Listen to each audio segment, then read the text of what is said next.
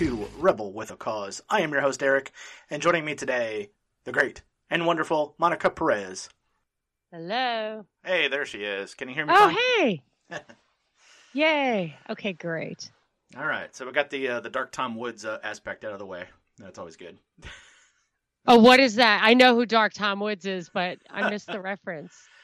Okay, so uh, regular Tom Woods like tries to help out his uh, fellow libertarians in any way Yes. possible. Dark Tom Yes. Woods is the exact opposite. So he'll like uh, mess with your internet connection. Uh, he'll, he'll make sure that you don't hit record when you're supposed to. Yeah, it's a That's really funny. it's kind of a fun thing that the uh, Friends Against Government podcast and Mark Clare came up with. So Oh, I've heard I heard them talk about it on their Halloween special, but yeah, they halfway into it they were so high that like I couldn't even listen anymore. I guess it takes like an hour for edibles to kick in, and I think they just and it just kind of spun off to where unless I was eating edibles, I couldn't deal with it. So speaking of uh mind altering substances, I loved your podcast with Joel the vaping guy. oh yeah, yeah, yeah, yeah. That- Dude, that was was his tight. first podcast. That's impossible to believe. He's so articulate Yeah. and clear thinking and knowledgeable. I mean, that guy has a future in uh, vape advocacy. Yeah, he was uh, he was nervous the entire time, and uh, like slightly before, he's like, "Is there any like podcast faux pas?" I was like, "Yeah, don't chew on bananas or potato chips. I guess we'll be okay." yeah, exactly. but uh, he's since been uh, been on another uh, podcast, the uh, the Morning Drive with David. Um, I wondered how you found Yeah. him. Uh, the Empress of Meme on uh, Instagram. She does a Oh. lot of like meme uh, templates that you can uh, take and uh, create your own memes with. Yes. Um, she she lives in uh, Indianapolis, and so she's also kind of big with the We Are Libertarians podcast with uh, Chris Spangle, hmm and then she's on her own podcast called the E Militia, uh, and they they talk about various stuff. But uh, yeah, she uh, uh, gave me his stuff, and I was like, all right, uh, you know, I need guests. So, Yeah, yeah, yeah. but he was like so That- nervous the whole time. one. I was like, dude, don't don't worry about it, man. You did great. Oh, it was great. Yeah, I loved it. It was fun to listen to. Yeah. Uh, and then uh, the morning drive with David, um, that guy, he actually bought a whole bunch of his uh, his uh, his e liquids. So Oh, really? yeah, and then he was he was talking about it on his uh, podcast. It was it was pretty good. Yeah, he validated what a vape guy, a, a vaping person I know at the radio station where my show is. That uh, they he knew right from the start that this was about big tobacco Yeah, monopolizing, yeah, keeping you know the regulatory barriers to entry. I mean, it could not be more obvious. yeah. It was uh, it was so obvious. In fact, we're like, oh, uh, big tobacco's doing this again. You know. Yeah, yeah, exactly. Pretty clear. Because I even remember back in the '90s, they were uh, trying to talk bad about the uh, the cigarette filters, the the little uh, pieces of plastic and Wow. and filter really? cartridge. Yeah, there was like, yeah, don't do this because you'll have burning plastic in your mouth. that could not be worse than what you're actually doing. Although I smoked for like 25 years, so Yeah, I think it's glad I stopped. Yeah, same here. Uh, I started when I was like 12, and uh, Oh, did- you did? Yeah, did I was the way up 15, but I wasn't 12. uh, well, you know, I had a rough upbringing. Uh, No. yeah, so it was uh, I smoked all the way up until like my late 20s. You know, and then it was like, you know what, I, I can't run anymore.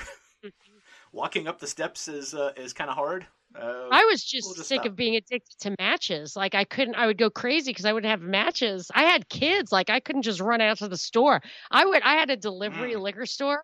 I would have the liquor store deliver me liquor so that they could just bring me smokes. oh man, I used to do that with pizzas too. And even when I was in college and absolutely broke, I would order like the smallest pizza they would deliver and pay the guy to stop and get me cigarettes on the way. nice.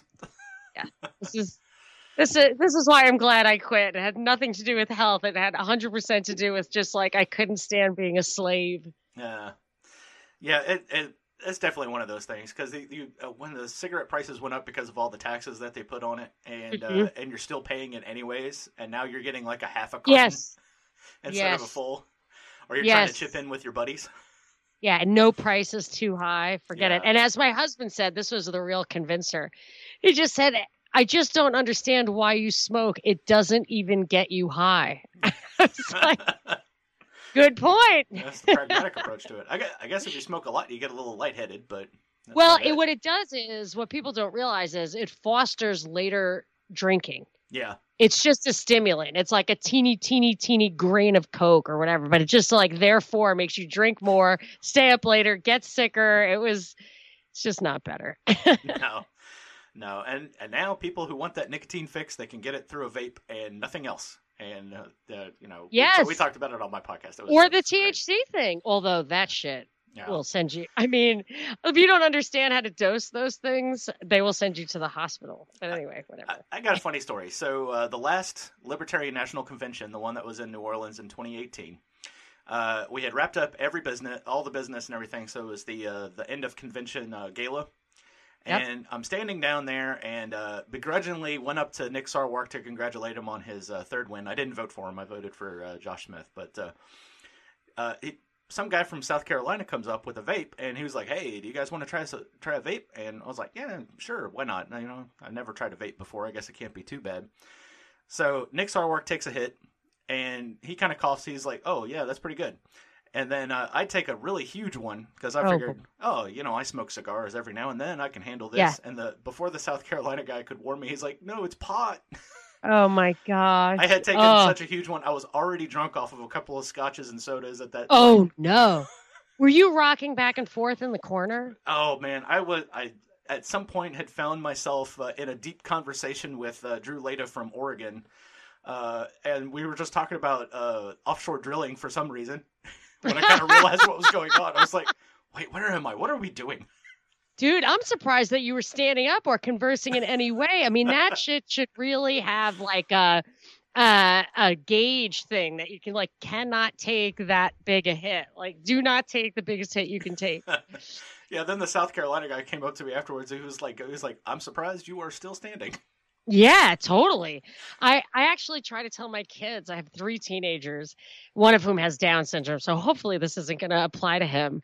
Like it, it, food, drugs, anything that you're doing, if you can't look at it and figure out how God gave it to us, then you probably need to take it back one step of processing. Yeah. Like if you can't see like, oh, that grew out of the ground or that was walking around, you know, like Yeah. whatever.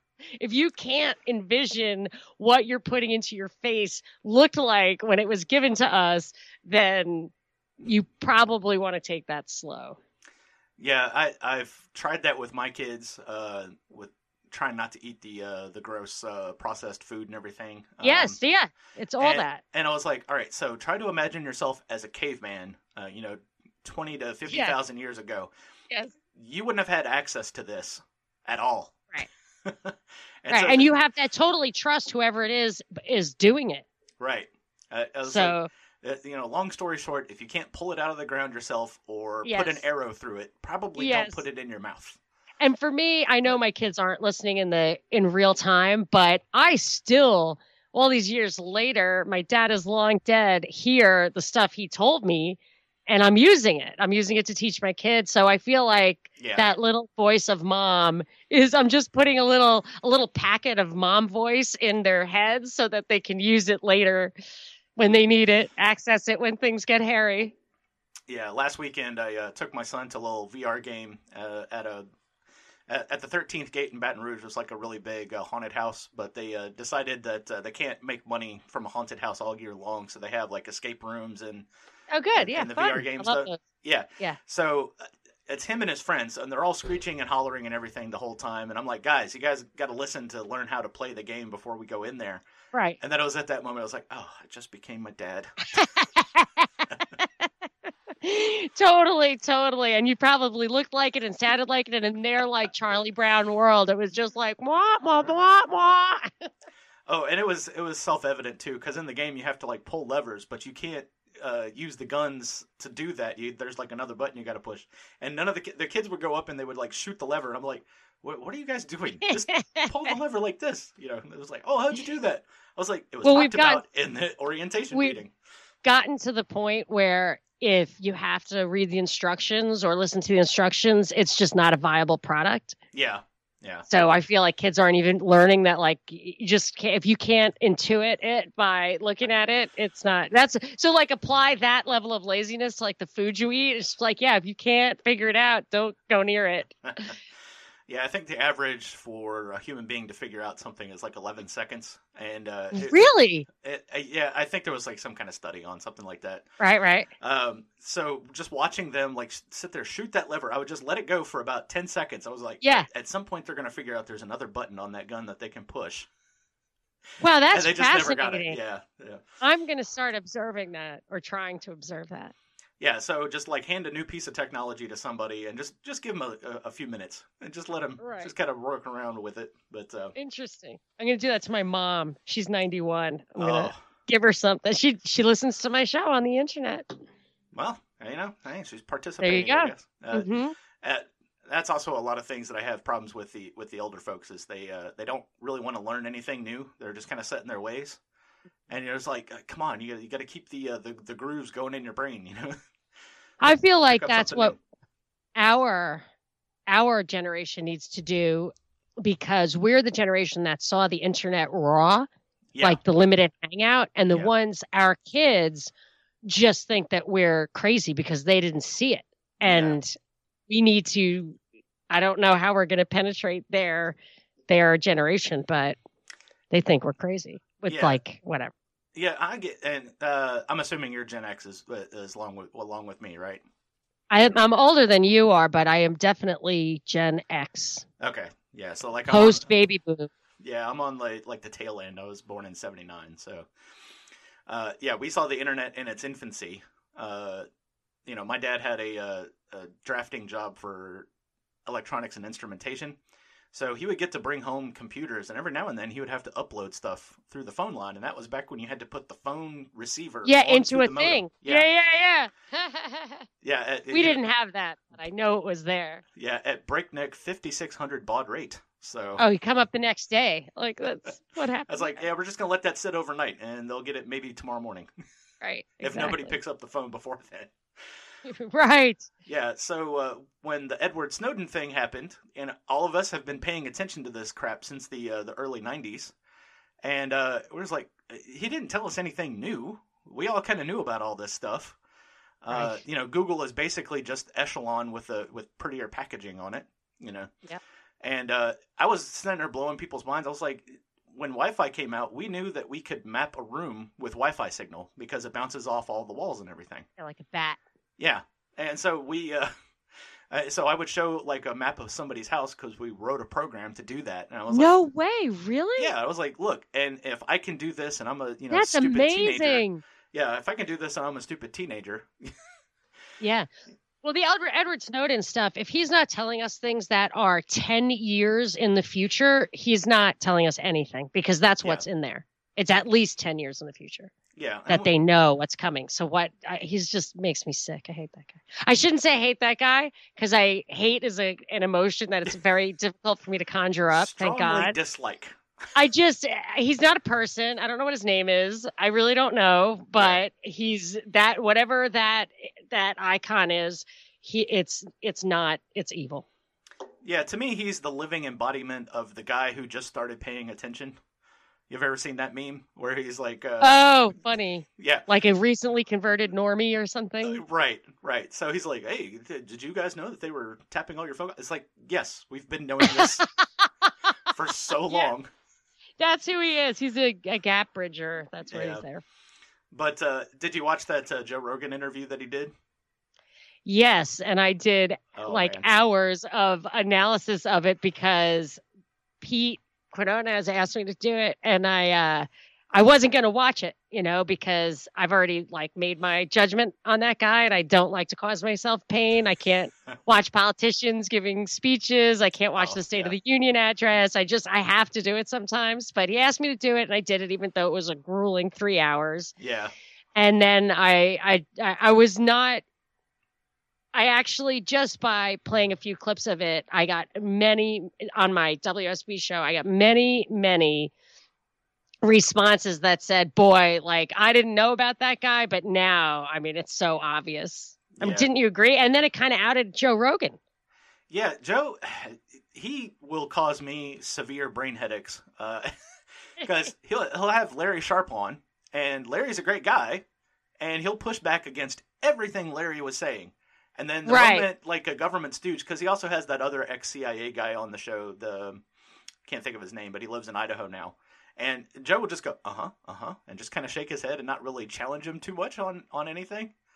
And then it's just kind of just let him go. And then with the Edward Right. Snowden interview, all right, I can kind of get that you're you know having to do it remote, and he's not there in the studio with you, and so there might be a little bit of a communication lag or whatever. But you just don't let the guy just talk. And for- Snowden Yeah. was the one recording it, first of all, which was very weird. yeah, He said that from the beginning. And that he didn't call him out on breaking both legs and having to carry. He said he was 120 pounds carrying around a guy who was 260 pounds. That is what Snowden said to Joe Mhm. Rogan. yeah, And Rogan did not challenge it.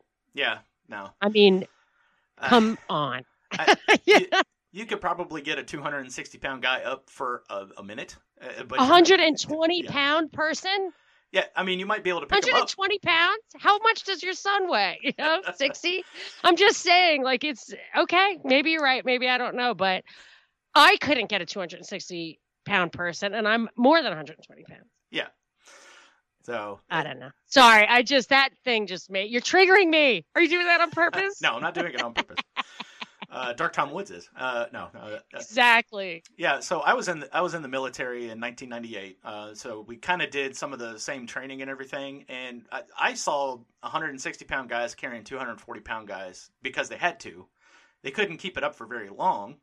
But I was like, all right, maybe you could probably get them up and then decide uh, I can't do this, and then, uh, but you know, you're you're saying that you carried him for a while. It's like I, I don't believe that at all, unless you've got, you know, monkey up, upper body strength that that I'm not Yeah. aware of, but Well, I guess don't look like it. It's hard for me to, like, actually envision what a 120 pound person with a 24 inch waist, full grown man Yeah, looks like. But in my mind, it's a skeleton. yeah, So I can't. Which apparently skeleton dissolved because he had broken both of his legs jumping out of his bunk. I mean, his story is stupid. yeah. That, it's all kind of it, plot holes the size that you can drive a Mack truck through. you know? And it changes. So when yeah, I used to have a lot of material on him, I did a lot of shows on him when he first came out because I completely didn't believe it. And then I got taken down from WordPress like a year ago, and yeah, I my text was saved, but all my media was lost. So my pictures, my videos, my audio, and uh and so I don't have all the things where I had like had Mhm. played clips of his Brian Williams first Brian Williams interview, which um, it disappeared off the internet within days. That completely contradicted the story that was had already been out there. Like he started to morph to like phase two of the psyop, which is how psyops work. Like if it really, really works well, they give it a new assignment. yeah, I read that in the in the like Joint Chiefs Information Operations Handbook or something like they'll like they'll test it in advance and then they'll roll out future phases and I could just see the thing changing over time and now he's this like cartoon basically. yeah. Uh, and to to kind of add to that, uh, Mockingbird, uh, uh, Project Mockingbird, where they had the uh, CIA and the news media and stuff. You know, there's still CIA officers there. It's not called Project Mockingbird anymore. So they can- right, that's what people don't understand. They get outed and they just go underground. They're not yeah, they're not disappeared. yeah. You so, know who ran that? uh, Operation Mockingbird? Oh man, now you're gonna test my memory on this one. I, I don't know if you're to know. I think this is an obscure fact. a Yeah, little known fact. yeah. Go ahead and give it to me because Cord Myers. Cord Myers, Cord My- okay. who he was a CIA guy who was married to JFK's last mistress, um, Mary Pin, Pynchon Myers, and uh, she was killed the day the Warren Commission report came out, very mysteriously. Oh, oh, coincidence. Anyway, it all came together, and I think Cord Myers, I think his original goal, literally, was to be president of the world. Like he was trying to establish a world government that he could be president of, and he ended up running Operation Mockingbird instead.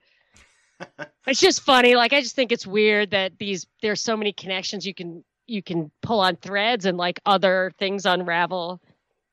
Yeah, and uh, with conspiracy theories and stuff like this, uh, you can connect dots that probably aren't meant to be connected, but uh, you get enough of those, and you're like, okay, well, this actually meets the criteria for circumstantial evidence.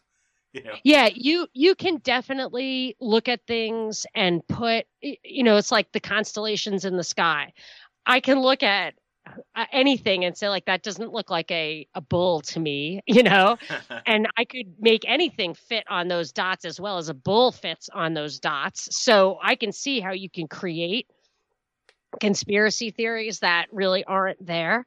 And I I work hard on making sure that what's really going on behind the scenes, you know, that if I really have an opinion about it, it's like overwhelming. And I and a lot of times I will try I don't want to believe it. Like I I want to not think it's true.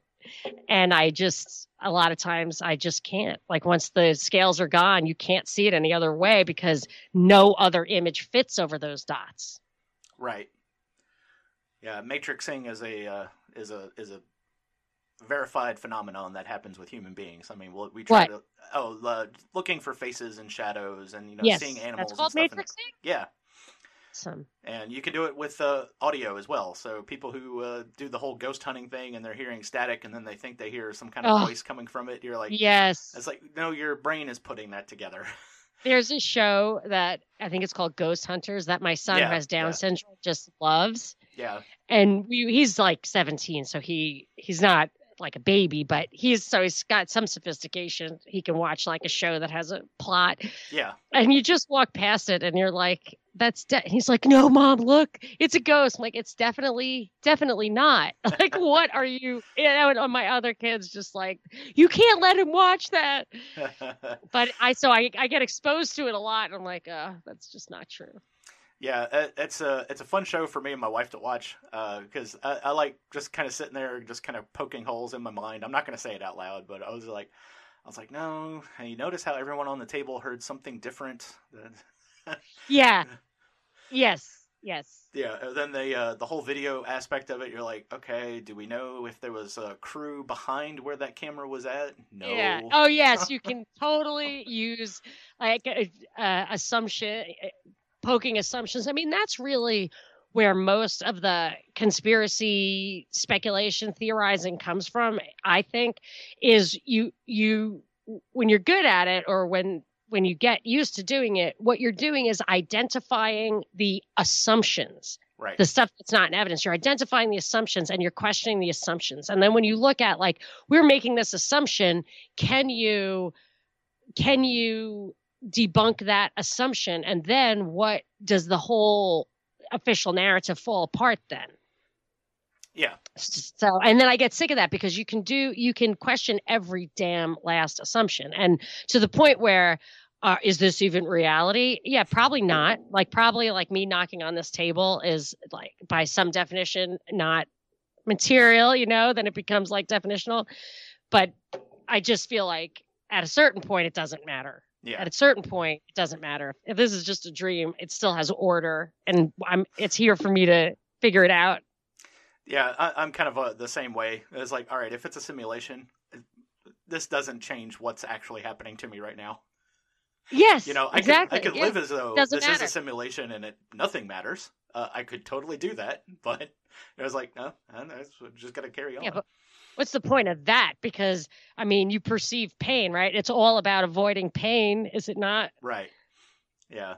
Uh, we even seen this uh, with 9/11 uh, trutherism because uh, I was one of those guys, and I would easily dispel whatever government uh, uh, conspiracy theory was out there with the sentence. And if I can just throw a couple of words together that just automatically discounts what you have, then maybe you should do a little more looking into it. Like cell phones don't work above six thousand feet. Yes, right. Like, what, and what- that if some if a building gets scooped out on one side, it doesn't fall into its own footprint, like Yeah. building seven. Yeah, and there's been other, you know, big major uh, skyscraper buildings that have caught completely on fire and didn't yes, collapse. and burned for weeks. Yeah. you know. But they but they like Tucker Carlson said, if I recall this correctly, well, we know it can happen because it did happen. You know what I mean? So Yeah, that's not a guy who's questioning assumptions. yeah, no, no, that's And his father was the head of um, Radio Free America or something. His father was like a really prominent propagandist. yeah. so I, I'm So- sure he's there for that reason. yeah, some more connections there. It's uh, Yep. anytime I see the um oh now I'm blanking on his name. Uh, the guy from CNN, uh, Anderson Cooper. There we go. Ah, yes, Yes. yes, yes. Uh, oh, oh, the heir to the Astor fortune who was in the CIA during college. Yeah, okay. His only job outside of the media was in the CIA. Yeah. Which I believe he worked both summers in college, or the two Yeah, second summers. You know, and his origin story is preposterous. Yeah. He went out with, so uh, you know, made his own money and didn't want to take his family money and didn't work for anybody and was just on the scene in some like really obscure places, getting these scoops that put him on the map. It's like, okay, and standing in a drainage ditch and saying, "Look at how much global warming is causing this flooding after a hurricane." right, right. Yeah, uh, that was probably some of the best, uh, best unintentional comedy ever because he's standing in the middle of that drainage ditch up to his hips, and then there's like kids walking behind him on the street Yes. where it's only like a couple of inches. well, that you can see a lot of that these days. Like they'll pull back, Yeah, they'll pull back on the shot, and you'll see how ridiculous it is. Like they'll show a little crowd, and then you know they'll they'll show what looks like a huge crowd as far as the eye can see. They'll pull back, and like there's no one. yeah, they, they've bunched them Anywhere. all close. Yeah, yeah. uh, how I want to say it was maybe a BBC reporter that was uh, doing something, and they had like a crowd of maybe twenty people, and they were just like standing so close that they could probably uh, tell what size underwear they had. and then when they pull back on the shot, it's like just that group, and there's nobody else on the street. Yeah, and Yeah. that's it. And when they start with, you were talking about virtual reality before, the augmented reality, that Pokemon Go, I think they're they're going to be able to put themselves. I mean, this is probably they're definitely going to be able to put themselves in a real situation, but they're not really there. Right. And they and they've been caught so many times showing pictures of of something that isn't that thing. Yeah. I think that's what Piers Morgan got ran out of run out of the UK way back in the day for posting stuff on Iraq atrocities that was that just wasn't the picture they said it was. Yeah, nothing has changed. Even all the way back to Gulf War One, uh, you know, they had the CNN crew like standing in front of a, a green screen or a blue screen, reporting on stuff as if they were actually there. And then, uh, I saw that and then I saw yeah. a debunking video that showed that hotel like painted blue. yeah, Something crazy and I could never find that all right maybe I need to go back and relook at that cuz I remember thinking, "Oh, well, maybe the hotel was just blue." Yeah, So I can't. But that was a long time ago where I was like, well, obviously the hotel was just blue. Yeah.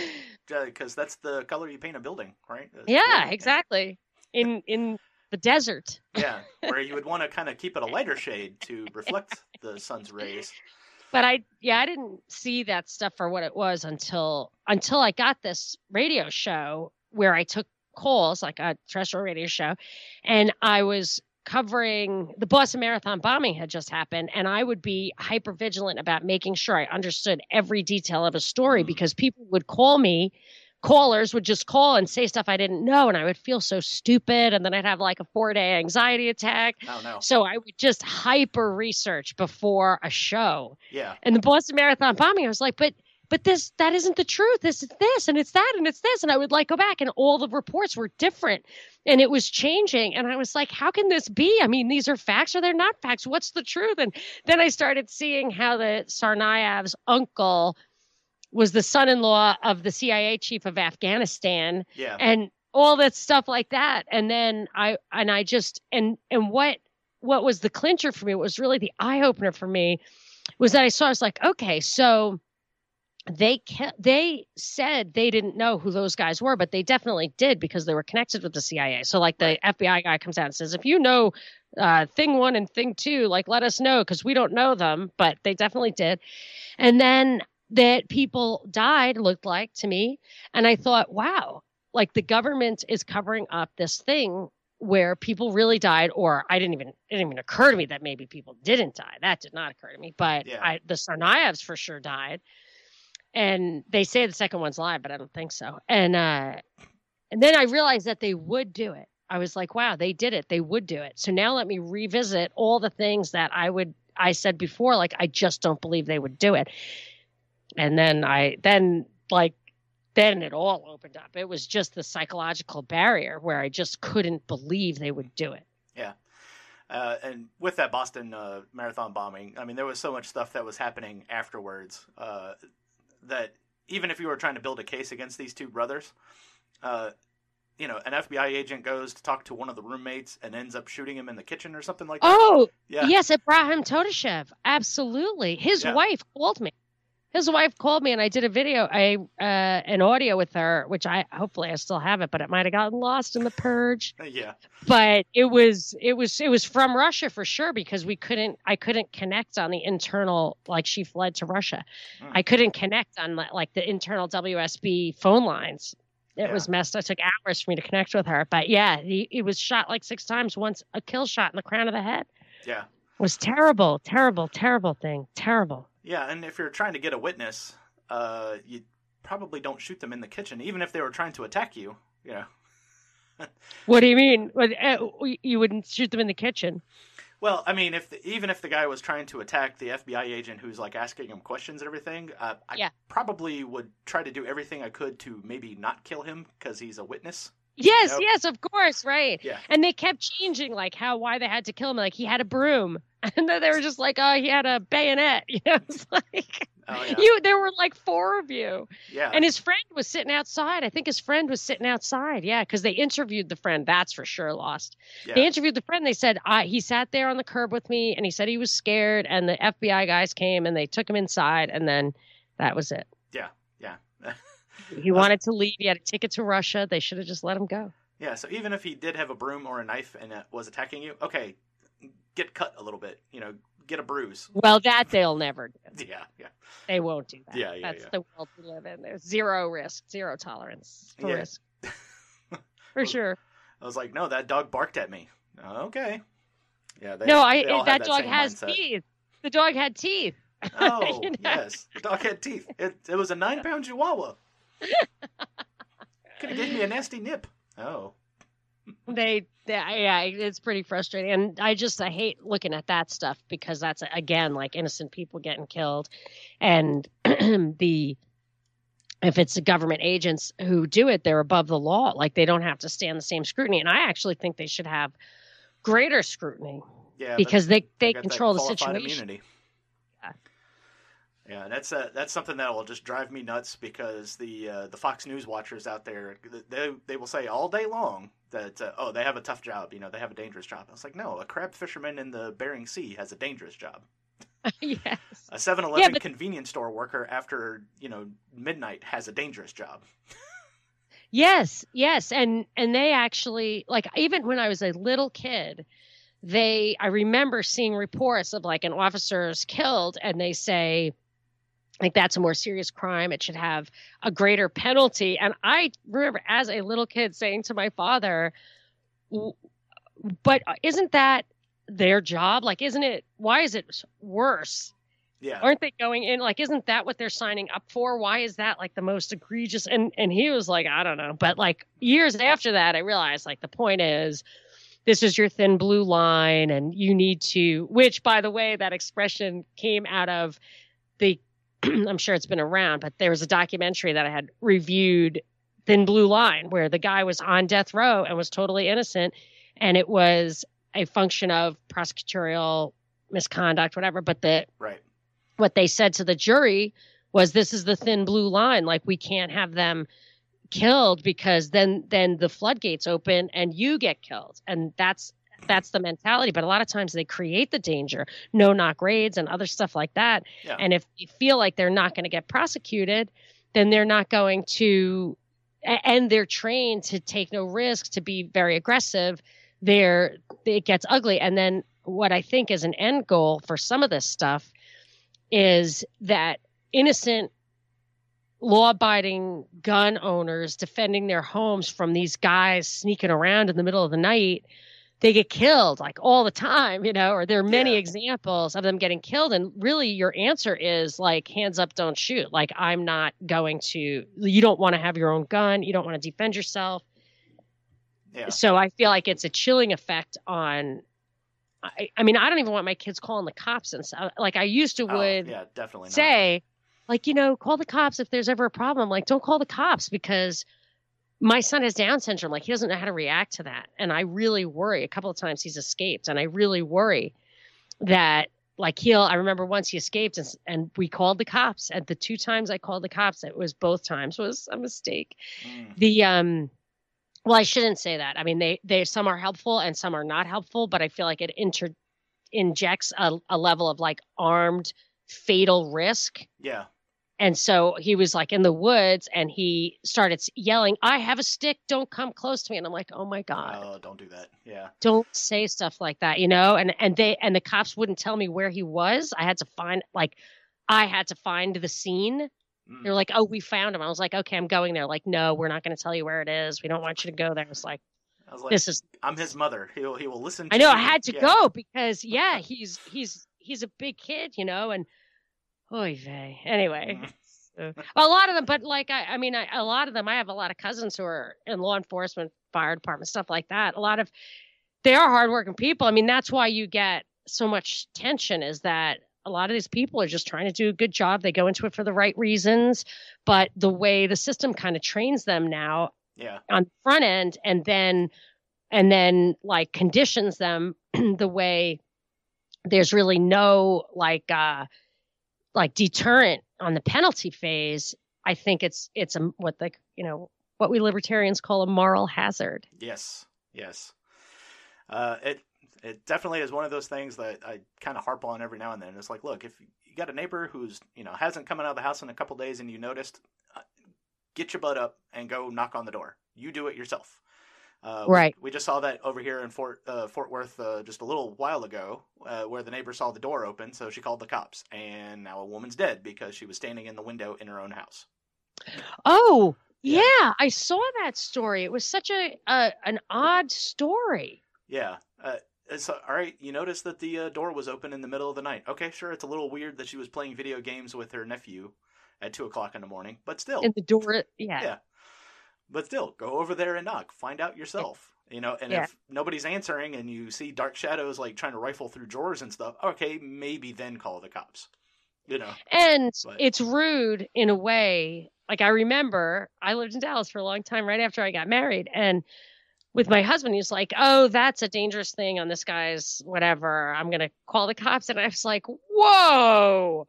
Whoa." You know, when you're first married, you're like, I have to square a few things, you know, sort a few things out. And I was like, you don't call the cops on your neighbors ever. yeah, And if you have a problem with it, you go talk to them. If you don't have the nerve to go talk to them, then don't send your armed agent Right. anonymously, you know. And he was like, oh, you're right. You know, he was, just didn't even think of it that way. yeah, And then another time I had, they had a lot of solicitors where they would knock on your door and come in and uh and like try to sell you i don't know what magazine subscriptions but they were aggressive and they lied about what the purpose was right. and I I let one in once and I was pregnant. My husband was not home and one of the neighbors came over and just started bitching. There was two girls bitching them out. You get out of here, blah blah blah, and like and started yelling at me too. It was like you can't let people into your house, you know. And uh and I just was like thought it was such a stand up guy. I was like, wow, right on, you know. Yeah. Thank you. It was fantastic. He was watching out for his neighbor and and took matters into his own hands. I was blown away. That's when I fell in love with Texas. yeah, there there's quite a lot of that here, and you'll actually find that kind of all over the South. I'm pretty sure that's even the case over there in Georgia too. So I don't know. Atlanta's a little different. Atlanta is Atlanta like is a little different. it is. It's really like inside the loop is very it's it's a very melting pot so you don't have like a consistent culture like that and i was looking for the culture because for me as a new yorker i could fit in in texas Yeah, after i lived there for a little while because i just had to key into the culture which i did and i liked it and uh and then but in atlanta i really was just like casting about to do that and i couldn't because there's so many subcultures yeah, yeah. There there's definitely a difference between Buckhead and downtown. You know, it's uh, absolutely and Yeah. buckhead and dallas you know Yeah. Exactly. Uh, but I am still convinced that uh, the city of Atlanta pays people to go out onto the interstate at uh, rush hour just to drive slow in every lane, so to keep all the traffic.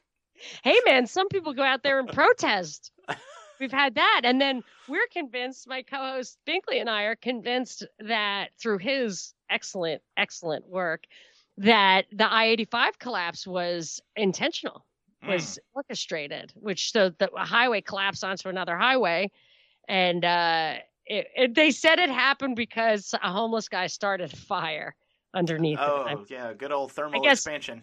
I guess in in retrospect, it's it's hard to believe anyone didn't realize it was a setup. Yeah. Uh, oh man, you, you can start going down the rabbit hole on construction things gone wrong. Uh, so the I wonder about that because th- there's so much of that, and I always look at it and I'm like, it's hard for me to believe that things can get that that bad. What about there was one in New Orleans recently? Surely that Yeah, was yeah, the genuine. Hard Rock Cafe. It, uh, yeah, do you think that was there was something screwy about that? Uh, I mean, you could one you can point to stupidity being the, the absolute cause of it, and New Orleans is so rife with con- uh, with corruption, it's not even funny. So I, I wouldn't even be amazed if uh, plans for that got kind of pushed through without any other Yeah. kind of oversight. Um, Yeah. But all of that is going to go back to the engineer who who puts the stamp on the drawings. Yeah. So So who is that person? Let's yeah, let's, let's so have a name. yeah, you'd have to do a lot of digging on that one because even if the engineer stamps something and saying yes, this is uh, safe, it's to the ASTM standards.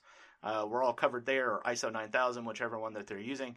Yeah. And uh, you know, the construction company, if they start cutting corners, you know, yeah, Yeah. yeah, it's a, it, it'll be definitely fought out in the courts for years.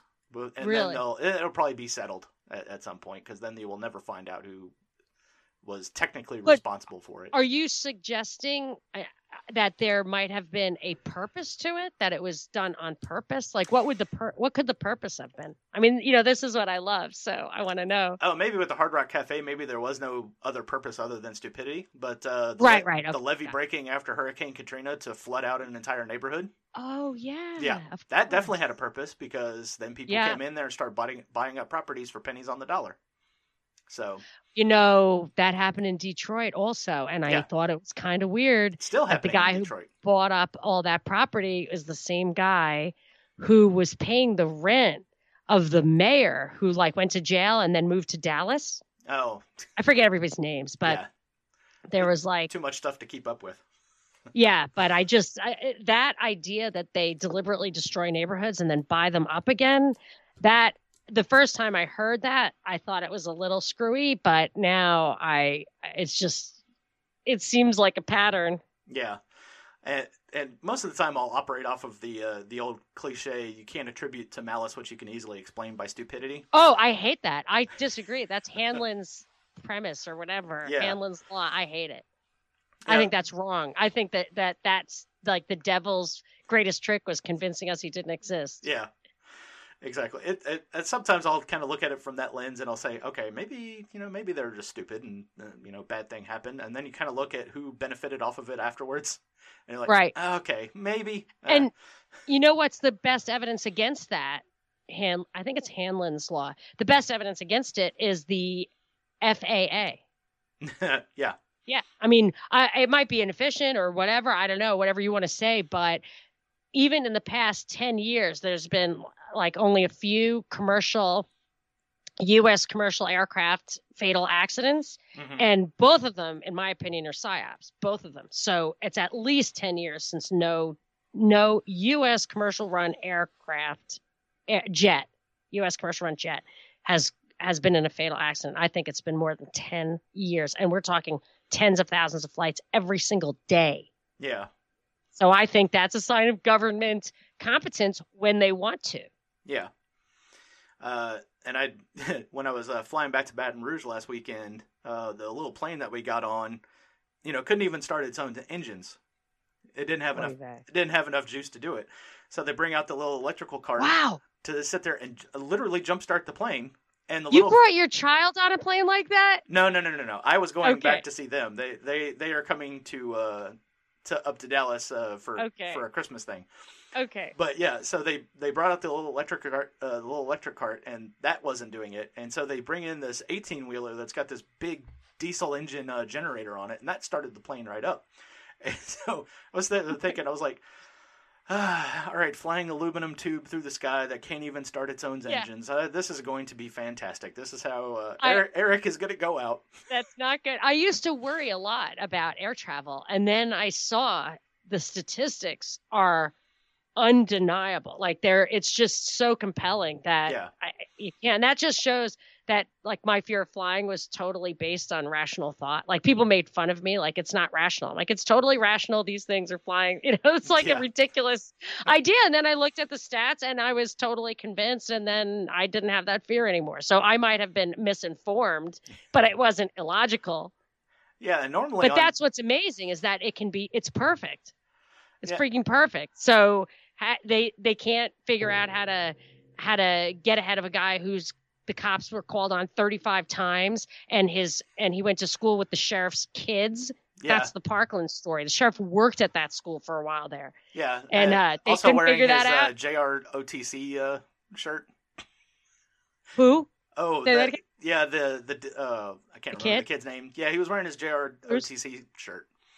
was he really Yeah, that was one thing that everyone kind of misses in the story. It was like, yeah, he was like uh, He- trying to oh, go I- in- trying to go into ROTC. Uh, that changes everything for me because that means he was connected yeah, to them you know they had a relationship and he was so like taken aback when they arrested him i wonder if he was even on the spot yeah. Well, there's uh, a lot of holes in that story as well. Uh, Totally. And it's the Yeah. day the internet shut down. So that's when, and then all my stuff started getting taken down after that. But that was the incident where I could not, like, the stuff that I was finding was just disappearing. Yeah, There was no, like, other kids' videos being uploaded. There should have been at least a Yeah. thousand videos on that Yeah. from every angle, at least 1,000. a, a high Because school, there was a more high than a school thousand current kids. year. Yeah. Yeah, they're not all just like leaving their cell phones at the front of the class. You know. No, I mean it should have been at least one per kid, if not like an hour per kid. Every single kid would have had his phone out the whole to his own danger. They're Yeah. so addicted to the phones. Yeah, they would have been uh, shooting video even if they were getting shot at. Yes, exactly. Yeah. There would be yes, shots fired both ways. Yeah, so it's a crazy. That's a crazy story, uh, up and down. really. At, at bare minimum, is, is definitely indicative of how dumb government can be. You know, because they they knew about this kid for a long time. but I don't think they government can be that dumb. That's what I'm saying. That's why I'm I'm I think there's something else going on. Well, I mean, just even for the normies out there, you know, it's like, look, you know, they knew about this kid. Oh, they, they I didn't do anything about Like, it. You yeah, know, why would you why would you trust them with anything like Right, healthcare or your driver? You know, It's the like roads. the Lysander Spooner thing. Whether Yeah. it be intentional or an accident, scrap it. Yeah, it's unfit to exist. You know, look at Yeah. this. Although I I I used to be super hardcore about that. I was totally unengaged in every way, just complete anarcho-capitalist, which I am. But when they asked me to do this show on WSB, just because like I met somebody who worked there, Yeah, that I I was like, but I have nothing to say. I don't care. I'm not following this stuff. It's this is a an impossible situation. Like self-limiting government is a utopian fantasy, and I'm not I'm not like it's circle jerking with everybody about how to make it work. yeah, But I I, I for some reason I still I, I think you know my friend who worked there like kind of convinced me, and I had to find a place She's like, well, could you at least defend the Constitution? I was like, the Constitution is what got us into this trouble in the first place. and then, but I, I, I eventually realized, I have kids and stuff. I, I would rather kick the can than have the revolution because I'm not sure, you know, people are on the same page for the revolution. So the Bill of Rights, like, I can defend that as something that isn't really isn't a function of government. It is simply our expression of the dangers of government and asserting our rights are uh, asserting the right to defend against that and Yeah. that and requiring them to make a formal commitment that they respect those rights and which they don't but at least we have that's a piece of paper that we should rally around and so but yes i do think that whether it be an accident or on purpose it's still it still discredits the entity the institution yeah.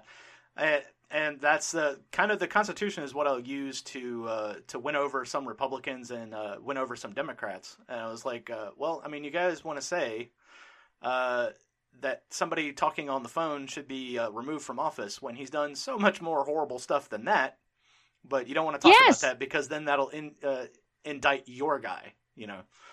Uh, Yes. Speaking with that this was whole the Trump operation. thing, yeah. Fast and Furious thing. They they wouldn't really pursue it because everybody was guilty, and that's how it Yeah. actually works. that's how it works. See, that's the thing. This isn't like an anomalous case. It's how it works. I I, I have to dig up that Blagojevich hidden audio. Remember the guy who went to jail? Oh, Hot Rod Blagojevich. Yes, good, good. I did. I hadn't heard that one, but his his story, like when you listen to those tapes, he talks about Obama knows that's not how it works. He also talks about all the wheeling and dealing he does, I think, for his father-in-law. And when you Yeah. hear how he's talking about it, it's not that I, I think he's still in jail. I mean, they just locked him up and threw away the key. Yeah, they're, they're not going to let that guy uh, near a news camera or a reporter or anything anytime soon. Yeah, yeah. It's like that's what I think Talk- Guantanamo is yeah, talk about. about a guy who knows where the bodies are buried. Yeah, like I don't think Guantanamo is about like not about not giving those people trials. I think they're in there because they know stuff, and you can't give them a trial because they'd be innocent. You know, like they it, they're not even there's no evidence of crime. They're just they're just political prisoners. yeah, So, but if you listen to what he says, like, and you just and and don't think he's the only guy doing it, the way he's talking about it so casually doesn't even shock people. That I mean, that's how it actually. I think that's how it works. yeah. If there was a uh, a corrupt government system that's more corrupt than the entire state of Louisiana, it's definitely Chicago. So Yes, yes, and they pride themselves in that. I think. yeah, that's why he was talking about it so casually. Like it's like right, right. He loved it. He was like, Obama knows who he's answering to. yeah, this is just This this is just how we do business down here. Yeah, this is the uh, chain of command here, buddy. Yeah, with Louisiana, we get a little more flair to it. Uh, uh, when I moved up here, I still, I guess I'm still on some kind of list. So I was getting uh, text messages from the campaigns to to remind me to go out and vote. So I got one from uh, Eddie Rispone, which is the uh, Republican uh, uh, challenger to John Bell Edwards, and it was like, remember, go down and vote for Eddie Rispone. I was like, I don't vote for socialists. Then I got a response back. It was like, well, he's not a socialist; he's a Republican. I said, okay, a socialist driving the speed limit. yeah, well, that's the problem is that Yeah.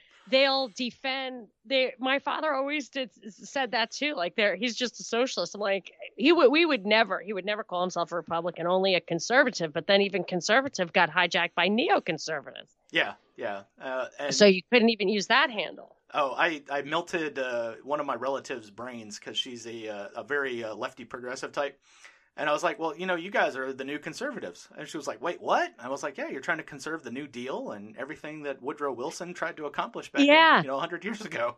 Yes, that's what people don't realize. Like conservatives, they use that term so loosely, but conservatives, like in England, were monarchists. Yeah, They were just the people who didn't want the change. And yeah, for us, conser- yeah, conservatives were the ones who wanted to preserve the foundational principles. Yeah. Not so bad. Yeah, and it, it's really fun to talk to uh, to the Republican conservatives because when you start talking about core principles like property rights and uh, uh, non-aggression and everything, it, it's like the uh, the lights go off in their brain. You know, they can't they can't really They're come trained. up with. Yeah, it was like wait, They're what? trained. Huh? Huh? And then with Trump, I mean, the the debt is is staggering. He is the one. The Republicans are the ones who broke the sequester. Yeah. Yeah. I mean, it's, it boggles the mind. So much for your fiscal responsibility, right?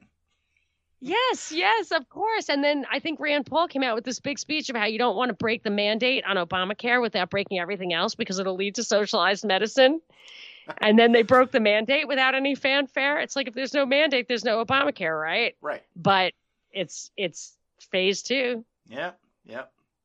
And uh, oh, good old Rand Paul. Uh, I know. I don't get that guy. I just like- don't get it. when when you're hot, you're hot, and then when you're not, you're really, really not. I know. I don't get it. I don't get it. And it really it it has implications for the people he's connected to and where he came from, you know. I Yeah. just it makes you wonder. Yeah, there there was a meme going around with uh, with Rand Paul being uh, Darth Vader and Ron Paul being Luke on in uh, Bespin. Oh, that's so cute. It was like, Join me, dude. We could together. We could we could bring back liberty Right. to the people. And then uh, you know Rand Paul going no. I always defended Rand Paul in the beginning because I thought, okay, so he compromises. Because he saw his uncompromising father, who said his primary goal in running for president was to get the message out. Yeah, education. And Rand, yeah, and Rand was like, "Let's operate inside the Overton window, and maybe we can get more good done. Let's, Mm. I'll do that. I'll try that." But it's clear that it, there's more to it than that. Yeah, so I'll I'll quote uh, Samuel Konkin III here is like, yes, uh, when you get arrested, the cop who joined the police force to change it from the inside will be the one slapping the cuffs on you. Uh, when Yeah. The, when the jury uh, convicts you for whatever crime that they've made up against you, they also uh, joined the jury because they wanted to work on the inside to change it.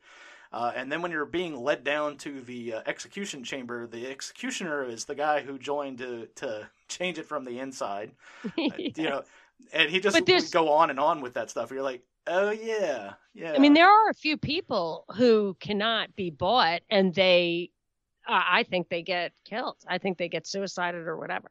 yeah. I Uh, really think so, or some kind of scandal, or you know, they're ruined, or some tragic. Like I wonder what happened to Travis Kalanick's mom, the Uber guy. Like he was not cooperating with some government program, and it took me forever to find that. I was like, this is the craziest thing. They've been trying to get rid of him, trying to get rid of him, trying to get rid of him. His mother dies in a bizarre accident, and then the next day he's gone. And I was like, when did all the BS, the bad press about him, turn from funny to malicious to purposeful. And it was around the time that there was news about Project Greyball, where Uber would not help the authorities in some kind of surveillance. yeah, So I think that there are people who stand firm who think they have the power and then they just get taken out yeah, yeah. one way or another. And uh, when I was living in Baton Rouge, I was a part-time Uber driver, and uh, it was actually kind of fun to watch that because at first, it Oh, was, yes. yeah, it was I love illegal. that. Yeah. Yeah, it was illegal for Yeah. Uber to operate in Baton Rouge, but the city cops wouldn't do anything about it because we were keeping drunk college kids from getting behind the wheel. Yeah. So they had actually Yep. noticed the change in how many times they would have to go scrape up some, you know, early 20 something off of the road in the morning. So uh, Yeah. uh, that's a, a clear case of nullification working, you know, and It's such a great it's such a great thing that that is an end to drunk driving. yeah, and the, the the free market has done more to curb drunk driving than any government program ever. So Yeah. Although I Uber had to have had some insider help, at least in San Francisco and New York, two places okay, I there's, yeah, there's where no doubt about that. they yeah they, they those cities when i lived there had terrible taxi situations total monopoly of the taxi system and if you had a non-official non like medallion taxi or whatever they would slap like a thousand dollar fine on you. They would you could not pick somebody up off the street. It never would have worked if Yeah. they didn't turn a blind eye to it. And by doing so they took a government created market failure, which was there wasn't like enough cheap whatever, Yeah, and they allowed this this inco- newcomer to monopolize it. So there was something going on there. I don't know when it turned south, but but I love what you're saying about like wh- like when I used to smoke cigarettes in New York, they always tried to like pass a law or whatever that you couldn't smoke inside, and I was like, New Yorkers are never going to listen to that. yeah, So Giuliani, I think it was, or maybe Bloomberg changed it so that the bar owner could get a, a crippling fine. So then the bar owner had to enforce it. But Yeah. prior to that, we just nullified that kind of crap. yeah. You know, it's it's either my body, my choice, or it's not. You know. I know. I know. Uh, right? Ah, and the same thing with gun rights and drug rights. It's like Yeah. it's God gave you the right to guns, which we he didn't even. You don't have a gun seed. yeah. And, you know, people say guns are bad for society. That's why they want to ban them. And you say that drugs are bad for society. What's the difference? Yeah, to uh, Drug rights, baby. yeah, to people who say, "Well, you, you shouldn't have a, a weapon," I was like, "Well, I was born without fangs, stingers, and uh, yes. uh, you know, carapace armor. Uh, I I need to defend myself." Right. And oh, so we I'm made these weapons to, to do it a, a little more efficiently, and it's not up to you to And say it's the great I use. equalizer. Yeah. Not one person who's ever used the hashtag Me Too Yeah. should be against universal gun ownership, at least for women. Yeah. Let's just say, if you wanted to make gun laws, don't let them make them apply to women. Like, I mean, I'm being facetious, but think about it. yeah, and the fastest growing group of new gun owners is African Americans, females. Females, yeah. Yeah, the African American females. Why is that? Why is that significant to you? Why is the African American part significant? Don't get it. Well, they have been told all of their life that guns are bad, guns are dangerous because you live in a crime-ridden area. You know, because Oh, they you know, make yeah. those general sweeping, Yes. broad brush strokes and everything. Yeah. And so the Oh, the women yes, in those I get what you're communities, yeah, the women Yeah. in those communities is like, well, this is some bullshit. You know, if I can't, Well, that's what I always if thought I can't defend gun- myself, Oh, what's that? It's a mid-roll read. Uh, hold on a second. Harry Chessman just walked in. Yes, Harry. Hey, Rubble. Guess what? Um, I, I really don't have time for this, Harry. No, no, no. Just really. Guess what? Uh, what? Childerberg. Uh, yeah, Childerberg. Gotcha. It's not happening for a while there, Harry. I know, but I'm very excited. I can tell. Thanks. So head on over to childerberg.com. It's not a cult, we promise. Right, gun when they crack down on gun rights and they also ease up on policing in the inner city. I mean, that is just taking innocent people in those communities who don't have enough money or the desire to leave their communities Right. completely defenseless. Yeah. Completely defenseless. And then and I predicted because it was pretty obvious that places where they did that like Baltimore was going to have skyrocketing murder rates in those places, which they do. Yeah. And so I'm all for women arming up and getting better trained than the men. You know, Yeah, and then when you look at like India, where they have, I think, total gun ban. I don't know, but I had somebody call me, be like, "You shouldn't have guns here." It's India, and I'm like, "You guys have the most horrible rape problem in the world. We get stories of like people getting gang raped on the city buses and everything, like crazy stories out of there. yeah. And if everybody knew that the women had guns, I think like domestic violence and rape basically goes down to zero. you know? I, uh, there is something to be said for that old cliche: an armed society is a polite society. You know, Yeah. Yes. you know, I And don't get messed with because I'm over six feet tall and you know, kind of a big Uh, guy. that's what I think is like But- the Eric Garner case where the guy got choked to death on the ground or yeah, for lost- attacks. It wasn't. for it attacks. wasn't. The, right, but he was interfering with someone who was restricted by the government from doing what he was doing. Right. Right. So that guy, the the store owner's hands were tied. But I don't care. But the fact is, you know, I'm not I'm not quibbling about that. But the Eric Garner thing, he was acting like a guy who had physical strength. yeah, Like I would never mouth off to a cop like that. But he was a guy who had confidence because he was large. yeah. And, And I and so that shows you that, you know, uh, outside weaponry is the great equalizer if you care about people who are oppressed. yeah, exactly. That- Yeah, and you're right, African American women, if you the Starbucks thing where they like got everybody in a room and it was just like uh you are hated. it's like, you know what? You know, people are going to be mean to you when you want to use the bathrooms like I don't know about that because I've got open carry and I think she's going to let me use the bathroom. You know, not because you would threaten her, but because you're right. It's just a level of of equal, equalizing and politeness that you can achieve with that's why Tesla wanted to create a weapon an easy to use really powerful small portable weapon because he wanted world peace. Yes. He wanted everybody down to the individual to be able to repel any kind of attack. So it's such a And and, would- that's that's why they locked him in a room forever. Yeah, the uh, the guy who invented the Gatling gun uh, also said this will be the most horrendous thing on the battlefield, and this will get wars to stop. But you know, You know what did get wars to stop really is nuclear weapons. If you look at death from war prior to yeah, yeah, nuclear weapons, it's like it's you can hardly see the statistic after that. Yeah. And I quibble about the uh, statistics sometimes. They're Oh, really? yeah. Well, uh, the Iraq War um, has uh, what is it to date? Like six thousand dead U.S. soldiers. Oh, yeah. All right. Well, there's a reason for that. Uh, let's say you okay. are driving in a truck and uh, IED goes off and it Yeah. blows your leg off, but they are able to stop the bleeding from the Yeah. femoral artery. They immediately try to get you outside of the boundaries of the country to go to a hospital ship in the Gulf or up Yeah. to Ramstein Air Force Base in Germany. If you die of your wounds up there, you have died of your wounds, but not Right. because of a war casualty.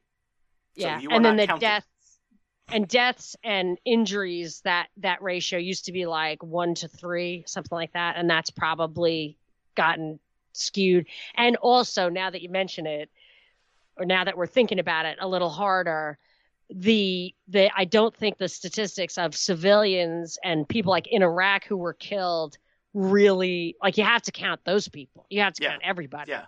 and I don't. I'm not sure they are all counted. Yeah, dead and displaced. It's it's in the millions. But, yeah, uh, that's we're- we're true. we're and not injured. Yeah, you're right. You're right. You're because right. those Good, are thank those are brown people Thank who you. call God a funny name. Yeah, Yeah. it's not. Well, but that's not why. That's why No. people say it is, but it's not why.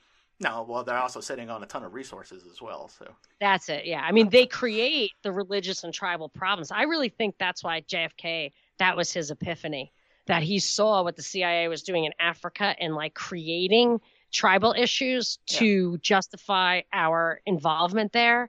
And his last speech at American University had stuff like that in it. Like, this is going to be not a Pax Americana. It's No. going to be a real piece for everyone. And it was like, oh my gosh, he's out.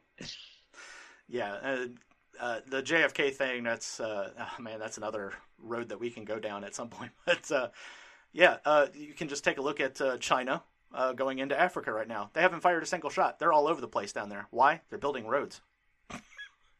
Interesting. Wow. Yeah. I mean, That's they're exactly using they're happened. using capitalism against capitalists. Yeah. Well, they're. I think they're fascist at this point, but Yeah. they. I.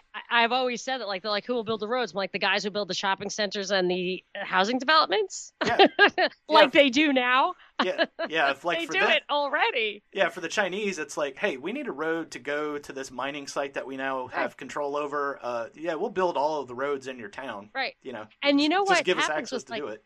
The interstate highway system, which is this externally imposed road system, Yeah, it doesn't just- make any kind of sense, but and it destroys Yeah. and first of all like to say that that keeps us safer i'm like well as soon if invading armies can i, I mean you'd have to control every mile of it the Right. whole time like the resources to control that so that it isn't used against us i think is maybe unreasonable unless they all have little bombs in them.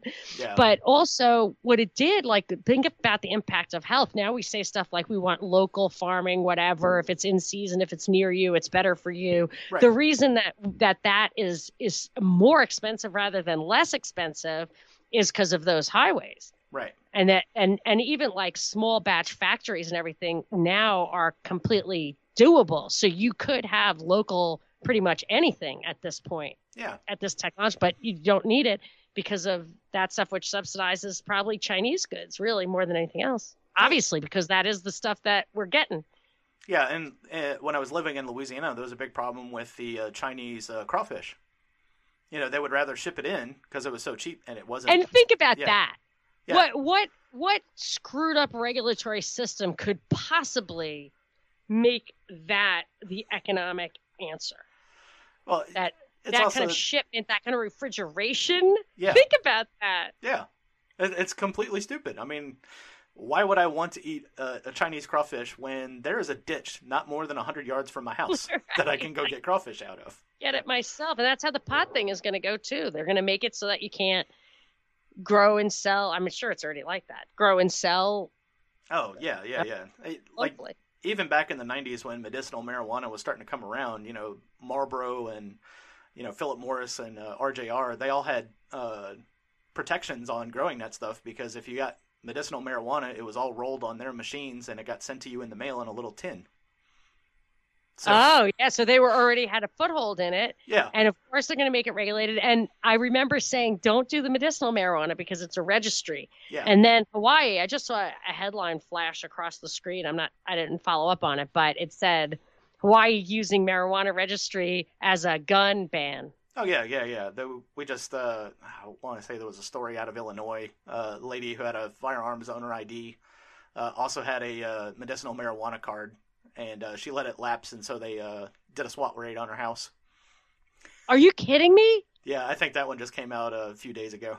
That, you know, that reminds me of this Project Guardian that Bill Barr just came out with on Wednesday, where they said they're going to communicate state, local, and federal to find people who applied for for gun licenses and were rejected. Yeah. And they're going to pursue those people and see if they can catch them on something.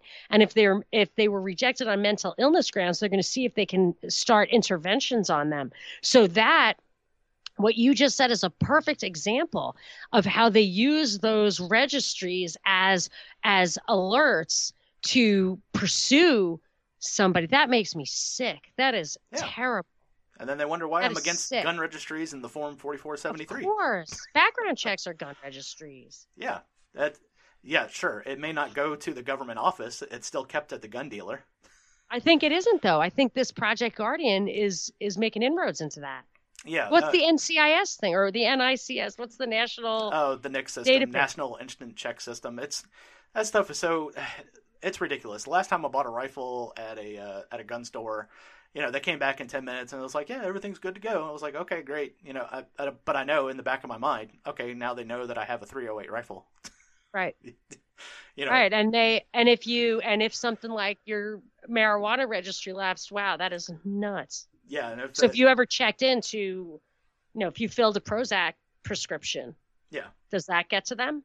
yeah, it has to because everything. I mean, I think that's it. I think that's what this this convergence of all information is getting to, which is was like the it was the 1974 Privacy Act that stopped all that, and I don't. I think that's still in effect. I don't think they repealed that. Well, yeah. So I'd like this to the, be uh, trying to update the computer system for everyone's healthcare. You know, that all gets reported. You know, it has to. That it's a little phrase that we like to call vertical integration. So Yes. send everything up. So Yeah. It's scary. and then when you try to point this out to stuff, then they'll just like, oh, you know, you're just a conspiracy theorist. I was like, well, oh, here's the facts. But it's happening, and and and as they come out, I remember there was a lot. Eric Holder did a lot of this stuff, and- and people inside the government were objecting to it as against the law. Oh, Mr. Oklahoma And- City himself, huh? Yeah, and nobody was was Holder the OKC guy. Yeah, he was. Uh, he was around for the Oklahoma City bombing. I think he was You know- like a, a U.S. attorney or something like that. Okay, there was another guy who was Obama's choice for the Supreme Court. He was highly instrumental in OKC, but he never got in. It was Oh, before Merrick Garland, I think. Was Yes. One of, yeah. Yes, yes, yes. OKC, I guess was a was a training ground, like a vetting process. We're gonna go after white supremacists that rob banks. I was like, okay, let the local police take care of it. Yes. Why, do we need and, an FBI? And uh, I know that's the other thing. The DOJ and the FBI. The DOJ was started, from what I can tell. I've never re- read this, but like in, I never read anybody analyze it really. But I just looked back at the history of the DOJ, and it was established after the Civil War to get the southern states to abide by federal laws that they were base effectively nullifying. Yeah. So that's what it's there for. It's there. It's there solely to circumvent the Constitution. Yeah. Solely.